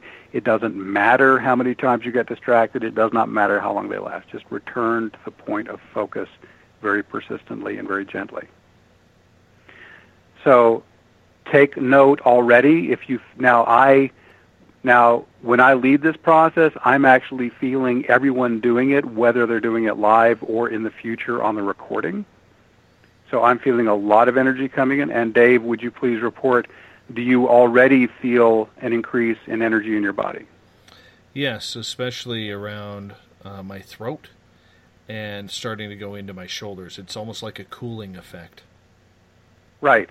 So just by invoking the healing invocation, the broad spectrum version, the energy is already calling it, and you're focusing well enough on your breath that you're allowing it entry. Again, the more passive you are, the better it works. So you're already feeling something happening. And Dave, I'm noticing you're already feeling energy coming out of your hands as it as the heavy stuff clears. Is that true? Yes, indeed. My fingers are very sore right now, to be honest. Okay. And the reason I know that is, is I'm I'm tuned in a little bit to everybody, but I'm particularly tuned into you, and I become real empathic, and thus I feel energetically what's happening in your body. I get this information on a need to know basis. So, Dave, I'm not picking up your thoughts, but I am feeling enough of the energy flow in you that I can tell what's happening so I can guide you. Does that make sense? Absolutely.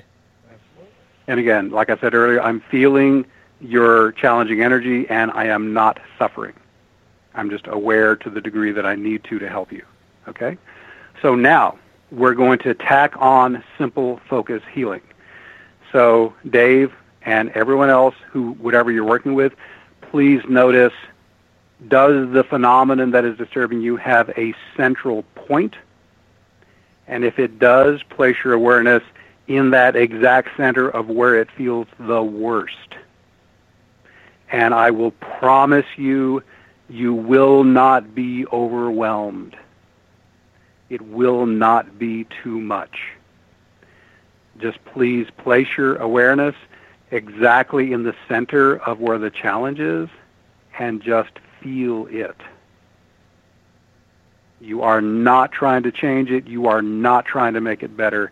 Your ego, the sole function of your ego right now is to hold awareness on the feeling level like an animal would feel. Pure sensation, no thought. And again, if anything beyond pure sensation arises, it's a distraction. You don't fight it. You return to the feeling of your center focus. If the distractions remain in the background, that's fine. There is room for both of you. You keep choosing the feeling of where it feels the worst. So, Dave, um, where is your attention right now in your body? It's on the top right side of my of my head. Okay. And is it too much, or is it manageable to feel that? It's manageable, absolutely. Okay. All right. On a one to 10, 10 being excruciatingly painful, one being it feels wonderful. What number applies at this moment? I would say uh, six. Okay. And is it anxiety that you're feeling? Yes. Okay. Uh, can you be descriptive of it beyond just anxiety? Is there a physical sensation associated with that? Well, normally when I get into an anxious moment or have an anxious breakdown or attack, whatever you want to call it, I actually stop eating. All right, let me focus you, Dave. Uh, you're going into the past. What are you feeling right now, Right now, physically, in I- that spot? I'm feeling um, eh, still like a, an abrasive type of pain, but I feel a cooling Uh-huh. sensation trying to make its way up through my from my shoulders through up to my head, straight up to Good. my head. Okay. So, so we got, but it, but the sensation is pain. Is that correct? More like aching. I would say aching. Okay. So we have an aching with the description you got. So good. So we're defining it so your ego will be able to tell if something changed. So now that we've done the brain work, we're going to drop that, and now I just want you to feel, Dave, in that area you described. Put your full attention exactly where it feels the worst, and just feel it. And listeners, place your attention exactly in the middle of where it feels the worst, and just feel it a hundred percent, no filter. If you don't have an exact center, then put your consciousness in the full area where the challenging feeling is. And just feel. Now, this is the part that may take a little patience because immediately your ego will want to do something. and you just keep feeling. You just hold. All right, so so Dave, with you, I'm noticing a shift in that area. Uh, is there in fact a change happening? I, I feel the, the coolness that was rushing up my head. It seems to have it surrounded now. It feels actually kind of cool. Good. All right, so just let it keep running. So what you're experiencing, Dave, and what the hopefully the people doing this with you are experiencing is the simple fact that you are holding focus in the area of discomfort has summoned the divine. And when the divine energy is summoned through this simple focus technique, its automatic action is to heal, harmonize, and balance. It does it on its own.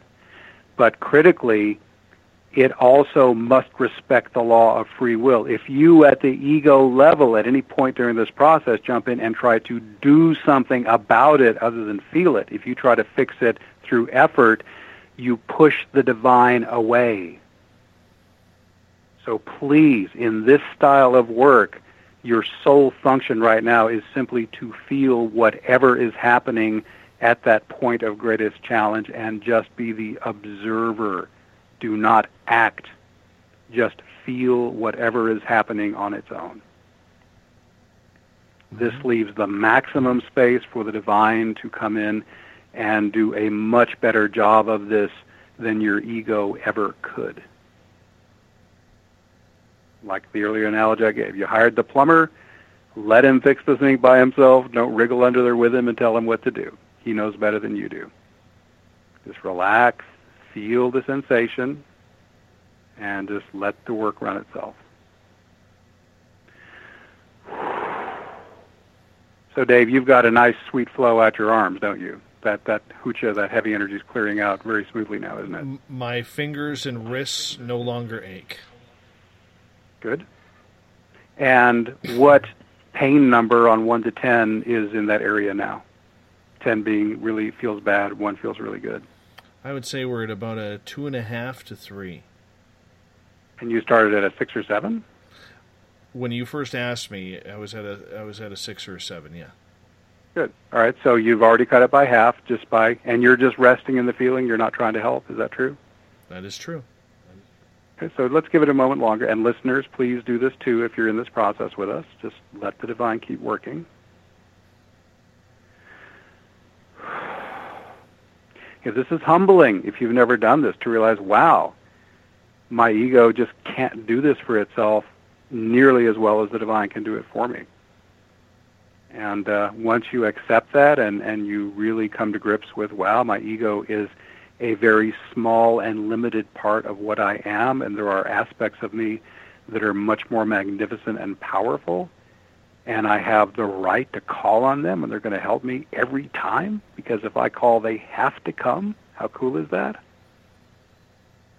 And if you can let that impulse go of wanting to do something while this is going on other than feel, and you can test it. If you if you want to test my theory, then then jump in and try to help at the ego level and observe how fast it clears, and then relax back and just feel, and watch how fast it clears. Because if you jump in and try to help, you, the divine will have to back away, free will zone, and and observe how much clears as you just try to do it yourself, and then relax and see when you go passive what happens. Again, nothing I say about any of this stuff has to be taken on faith. You can test it yourself and see for yourself if it works or not. So what number are we at now, Dave, on that clearing? I would say we're at about a one and a half. And the weird sensation that I just picked up about 20 seconds ago was that Uh-huh. it, almost, it almost feels like that area that has been surrounded. It's it's it now feels numb. Mm-hmm. That's a I've never felt that before. Like like it Okay. almost it, it still feels surrounded. Like I could feel the battle going on, but it it Right. start, it's starting to numb now, and I can feel it actually breaking down over the last couple of minutes, and it's almost like internally it's running down the right side of my face and into my neck. Where that next Uh-huh. ball of pain is, you know, it's almost like it's trying to regroup Right. itself. Right. So it's draining down, and eventually, if you stay, with, for example, so you were focused in your head. Now, if we now we we may we don't have to continue, but what you would do next, if if now the area of greatest discomfort is the neck, you would shift your focus there and just hold awareness there, and the same phenomenon would repeat. The the stuff would drain down, and eventually it will go out your hands or your feet or a chakra. It'll find its way out. So you just repeat the same tool over and over until it's cleared. So, do you want to continue the process, or was this a sufficient demonstration? Oh, we can continue it. I'm I'm kind of enjoying this right now. see, see, and the that- numbness, I was, I was, I was told intuitively, the numbness is divine anesthetic Ah, because you know the divine is, is temporarily numbing that because there's something that would act, that would be too painful for you to feel. So, in order to do the work, the divine is is taking away sensations so it can go in there and do the painful thing without you being in pain. this this is Uh, I've had similar- incredible. It, well, it's just how the divine works. I remember ayahuasca ceremonies uh, where I would repeatedly black out and realize, oh, I just woke up from being asleep, and I, I came to realize what was happening when I was being put unconscious is something was being done that would have been too painful for me to bear consciously. And the divine is merciful that way. If it needs to do something that would have been too painful, it will numb it or it will temporarily black you out to do it, and then it will wake you back up as soon as it's done. Hmm I can feel that. Good. So, um, so again, um, my my sense is my suggestion now, Dave, is let's continue, and this will keep running in the background to some degree. And you know, when we're done, if you want to do a little more work, you now you know what to do. Again, let me just thumbnail the technique. Begin with the the healing invocation, the seven words maximum healing that serves highest good, please. Rest in passive breath awareness, as I already described. Again, if it's a broad spectrum thing with no particular focus, that's sufficient. Just feel the breath come and go. If there is a particular area of intensity of discomfort, then use the simple focus tool. Simply hold attention wherever it feels the worst and simply feel. This automatically summons the divine, which clears or transmutes it. And and and your ego will lie to you and tell you that's too simple to work. It couldn't be that easy, and yet it is. One one insight I'll share is, you know, in recent years the veils have gotten much thinner between the spirit world and the physical world, and stuff that would not have been possible a few years ago is easy now. I've I've lost track of the number of people I have guided into embodied awakening in about 15 or 20 minutes who have never meditated a day in their lives, and yet they went into the awakened state that rapidly. 10 years ago, that might not have been possible. It is possible now because the veils are getting thinner by the day. And, and the access to those inner worlds, if you have an effective technique, is much easier. And let me add here, too, I am not in any way saying the tools I'm offering are the best tools out there. I suspect there are even better tools. I just don't know about them yet. and if I uncover tools that work better than what I'm offering, I will immediately drop these tools and go with the better ones. And in fact, I encourage everyone to be very mindful of that. My my overall recommendation is please get attached to what will take me to awakening more deeply, what will increase my service capacity, what will enable me to hear and act on my divine guidance, whatever that is, do that. But at the same time, many people have the experience there's a particular tool that will help them for a while. They will then encounter a very different tool or technique or path that is clearly superior for them. They would be wise then to drop the prior path or technique and go to the new one because you always want to do what's working the best, and certain tools work best in certain vibrational ranges. There are a few tools that work across the spectrum, but if you encounter a specialized tool that is clearly doing a better job, be willing to release the old tool, at least for now, and use whatever is actually working the best based on your personal experimentation. That's my own. That's what I've done, and it's the the thing I recommend as a as a philosophy. Wow. While you were speaking there, I, I still have my eyes closed, and I, I'm just Okay. kind of meditating. The pain in my shoulders is is starting to go away, especially between my shoulder blades.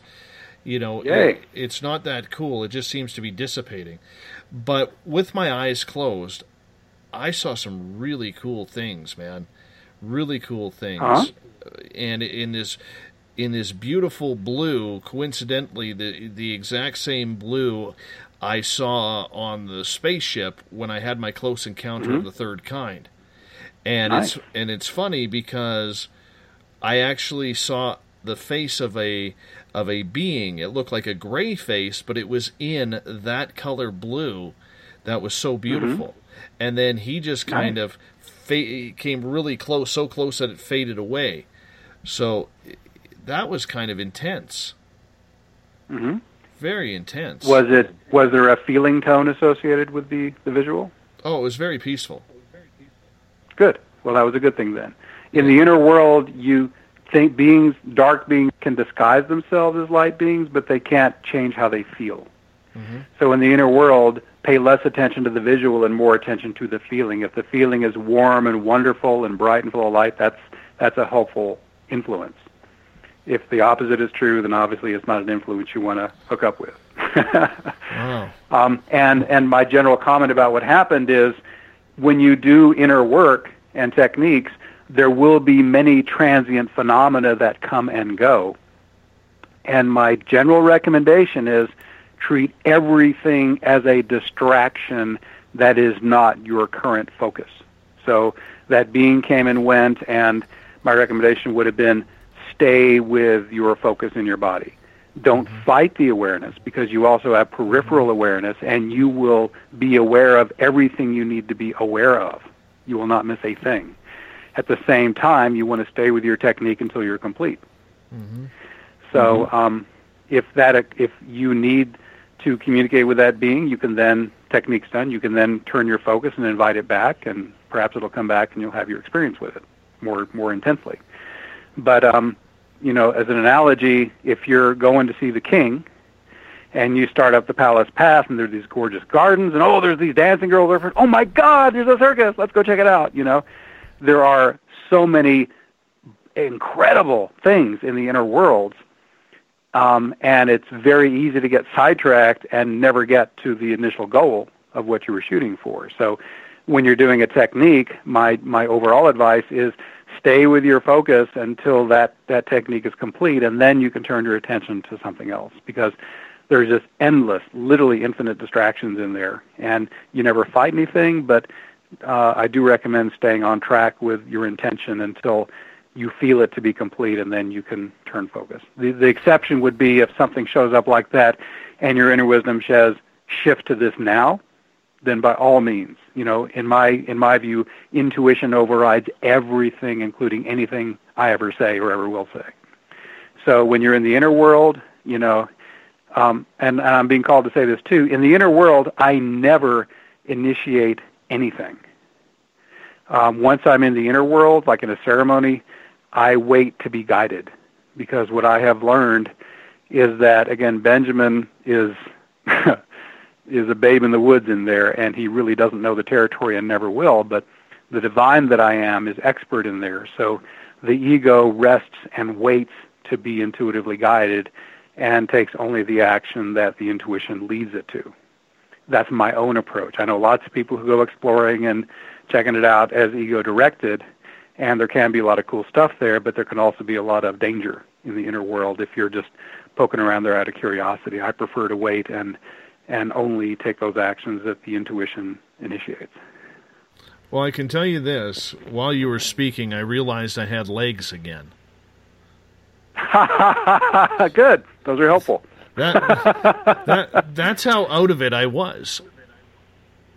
Well, you got some. You got. You're you're very receptive. You did a great job relaxing and letting the energy work you. Well, I I, So- I, I have to thank my wife for that because she's a Reiki master, and Oh, nice. and I never believed in any of this Reiki stuff or Reiki. Pardon me, I'm going to Mhm. get in trouble. Reiki, and uh, I got one listener who corrects me all the time. Anyways, the first time she used it, I always thought, you know, what is this crap? You know, I, I was skeptical of it all. And I was so sore between, because I carry most of my stress between my shoulder blades. And I was so stressed out. Uh, we had just been, you know, absolutely lambasted by people who we thought we were friends with and good friends Hmm. with. And they turned the tides on us. And it was so stressful for me that I could barely walk straight. And my wife says, "Well, let me try Reiki on you." And I was like, "Fine, just tr- I'll take anything right now. It just hurts so bad." And she started about six feet behind me, and she goes, "I want you to tell me when she when you when you feel this." And she literally got about two two and a half feet from my back, maybe eighteen inches to two and a half feet from my back, from touching my back, and I was screaming and wreathing in pain. It hurt so bad. And when she Wow. pu- when she pulled that out, you know, it was like daggers in my back. And when she started pulling out these daggers, I I stood up straight. All of a sudden, I slept at night. It was the most hmm. intense, incredible feeling. So now it's to the point where I'm so in tune with her. Literally, if I if I'm sore, if I'm having a bad day, I'm stressed. All she has to do is put her hands either on my knees or or cup my feet with her hands, and within two hmm. minutes, within two minutes, I am in the deepest sleep that I could only wish for in the middle of the night. It is that intense. So, Beautiful. so I am very receptive to this. Yes. Yeah, and and I will tell you that if you simply call for those same effects from within yourself, you could get to the point where your divine can give you Reiki just as effectively as your wife can. Oh yes, that I do know.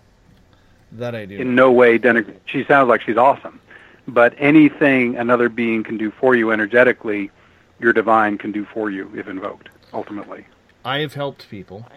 I've helped people, and it's pretty cool when you can pull things out of them.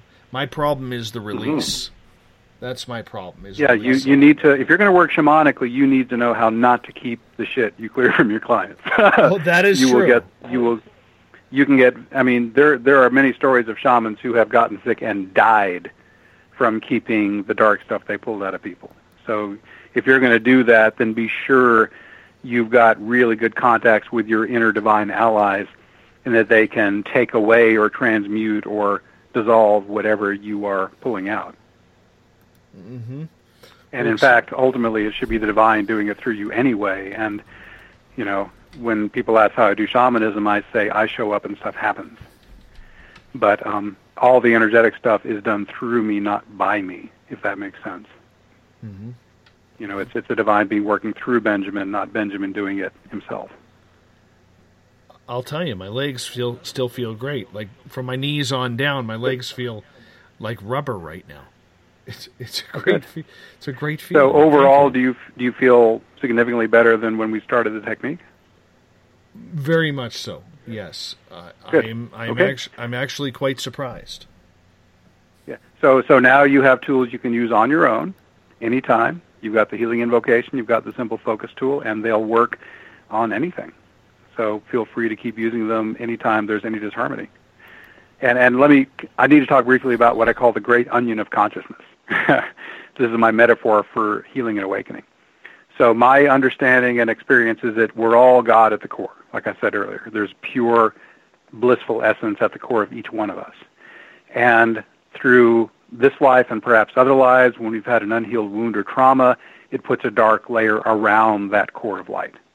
And we've accumulated a certain number of layers. We're like the onion. We're on the outside looking in toward that middle. Some of the light's coming through, but some of it's blocked. So, in a sense, the way to full illumination is by facing the dark stuff and peeling it layer by layer. And with these tools I've just given, they can do that peeling. There's also other wonderful modalities beyond what I offer, and another link from my healing post that I mentioned earlier on astroshaman.com is a link to a post called um, Shadow Work Resources U.S. and International. And I give a list of, of several different things, including breath work and shamanic ceremonies and Mankind Project and other things that are really wonderful at, you know, clearing the heavy stuff within you that you can do proactively, usually in groups. So um, my own path has been not to wait. Oh, let me, there's one more piece I want to give around the healing tools.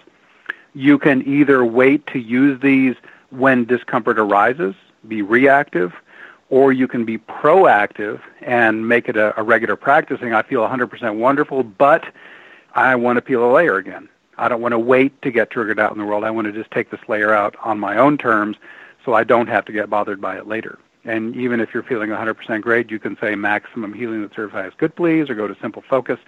And the divine always has the next layer of stuff cleared.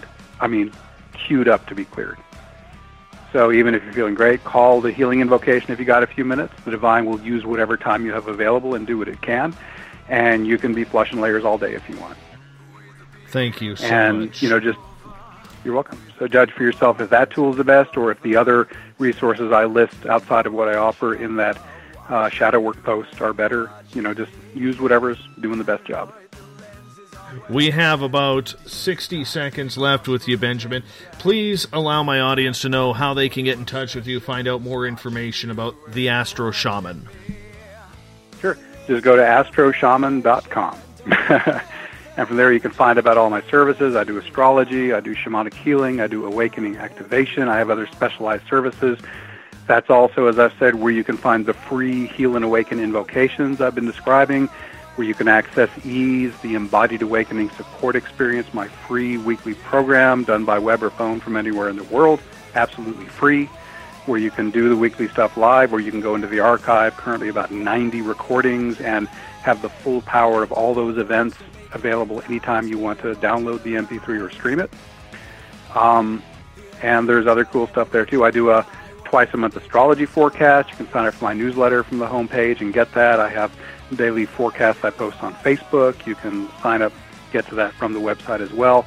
I have the number one uh, astrology audio podcast on iTunes. You can access it from there or go sign up on iTunes. I have a lot of stuff I offer, and uh, and I live to serve. So if any of the things I offer on astroshaman.com can help you, then please feel free to take advantage of them, whether it's a free service or a paid service or whatever you're called to do. Let me mention, too, I guarantee my personal work. If we do a session and you don't feel it was helpful, it's free. I will not take money in advance. At the end, I will ask, was it helpful? If you say no, I don't charge. If you say yes, you can either pay full rate or use my sliding scale. So I try to be really flexible. I want to serve a lot of people, and if my usual fee is not affordable, then the sliding scale is there for those who need a little uh, break on the cost. Very nice. Benjamin, thank you so much for being on Space Out Radio tonight. I'm going to get you to hold on. Tomorrow night on the program, Ken Johnson, Brent Shepard, Conspiracy, NASA, the Moon, alien bases, UFOs. We want to thank everyone on our team Everett Themer and Eric Markham from The Encounter, Jolene Lammers, web design, Catherine James, social media, Bob Davis, that handsome beard and intro voice, Kim Gandy, our director of business development at Thomas McGowan in sales. Appreciate you tuning in. We'll do this all in exactly 21 hours from now. Do me a favor, space travelers. Tell a friend, because without you, we're nothing and we want to own the night. It's all up to you. Thank you.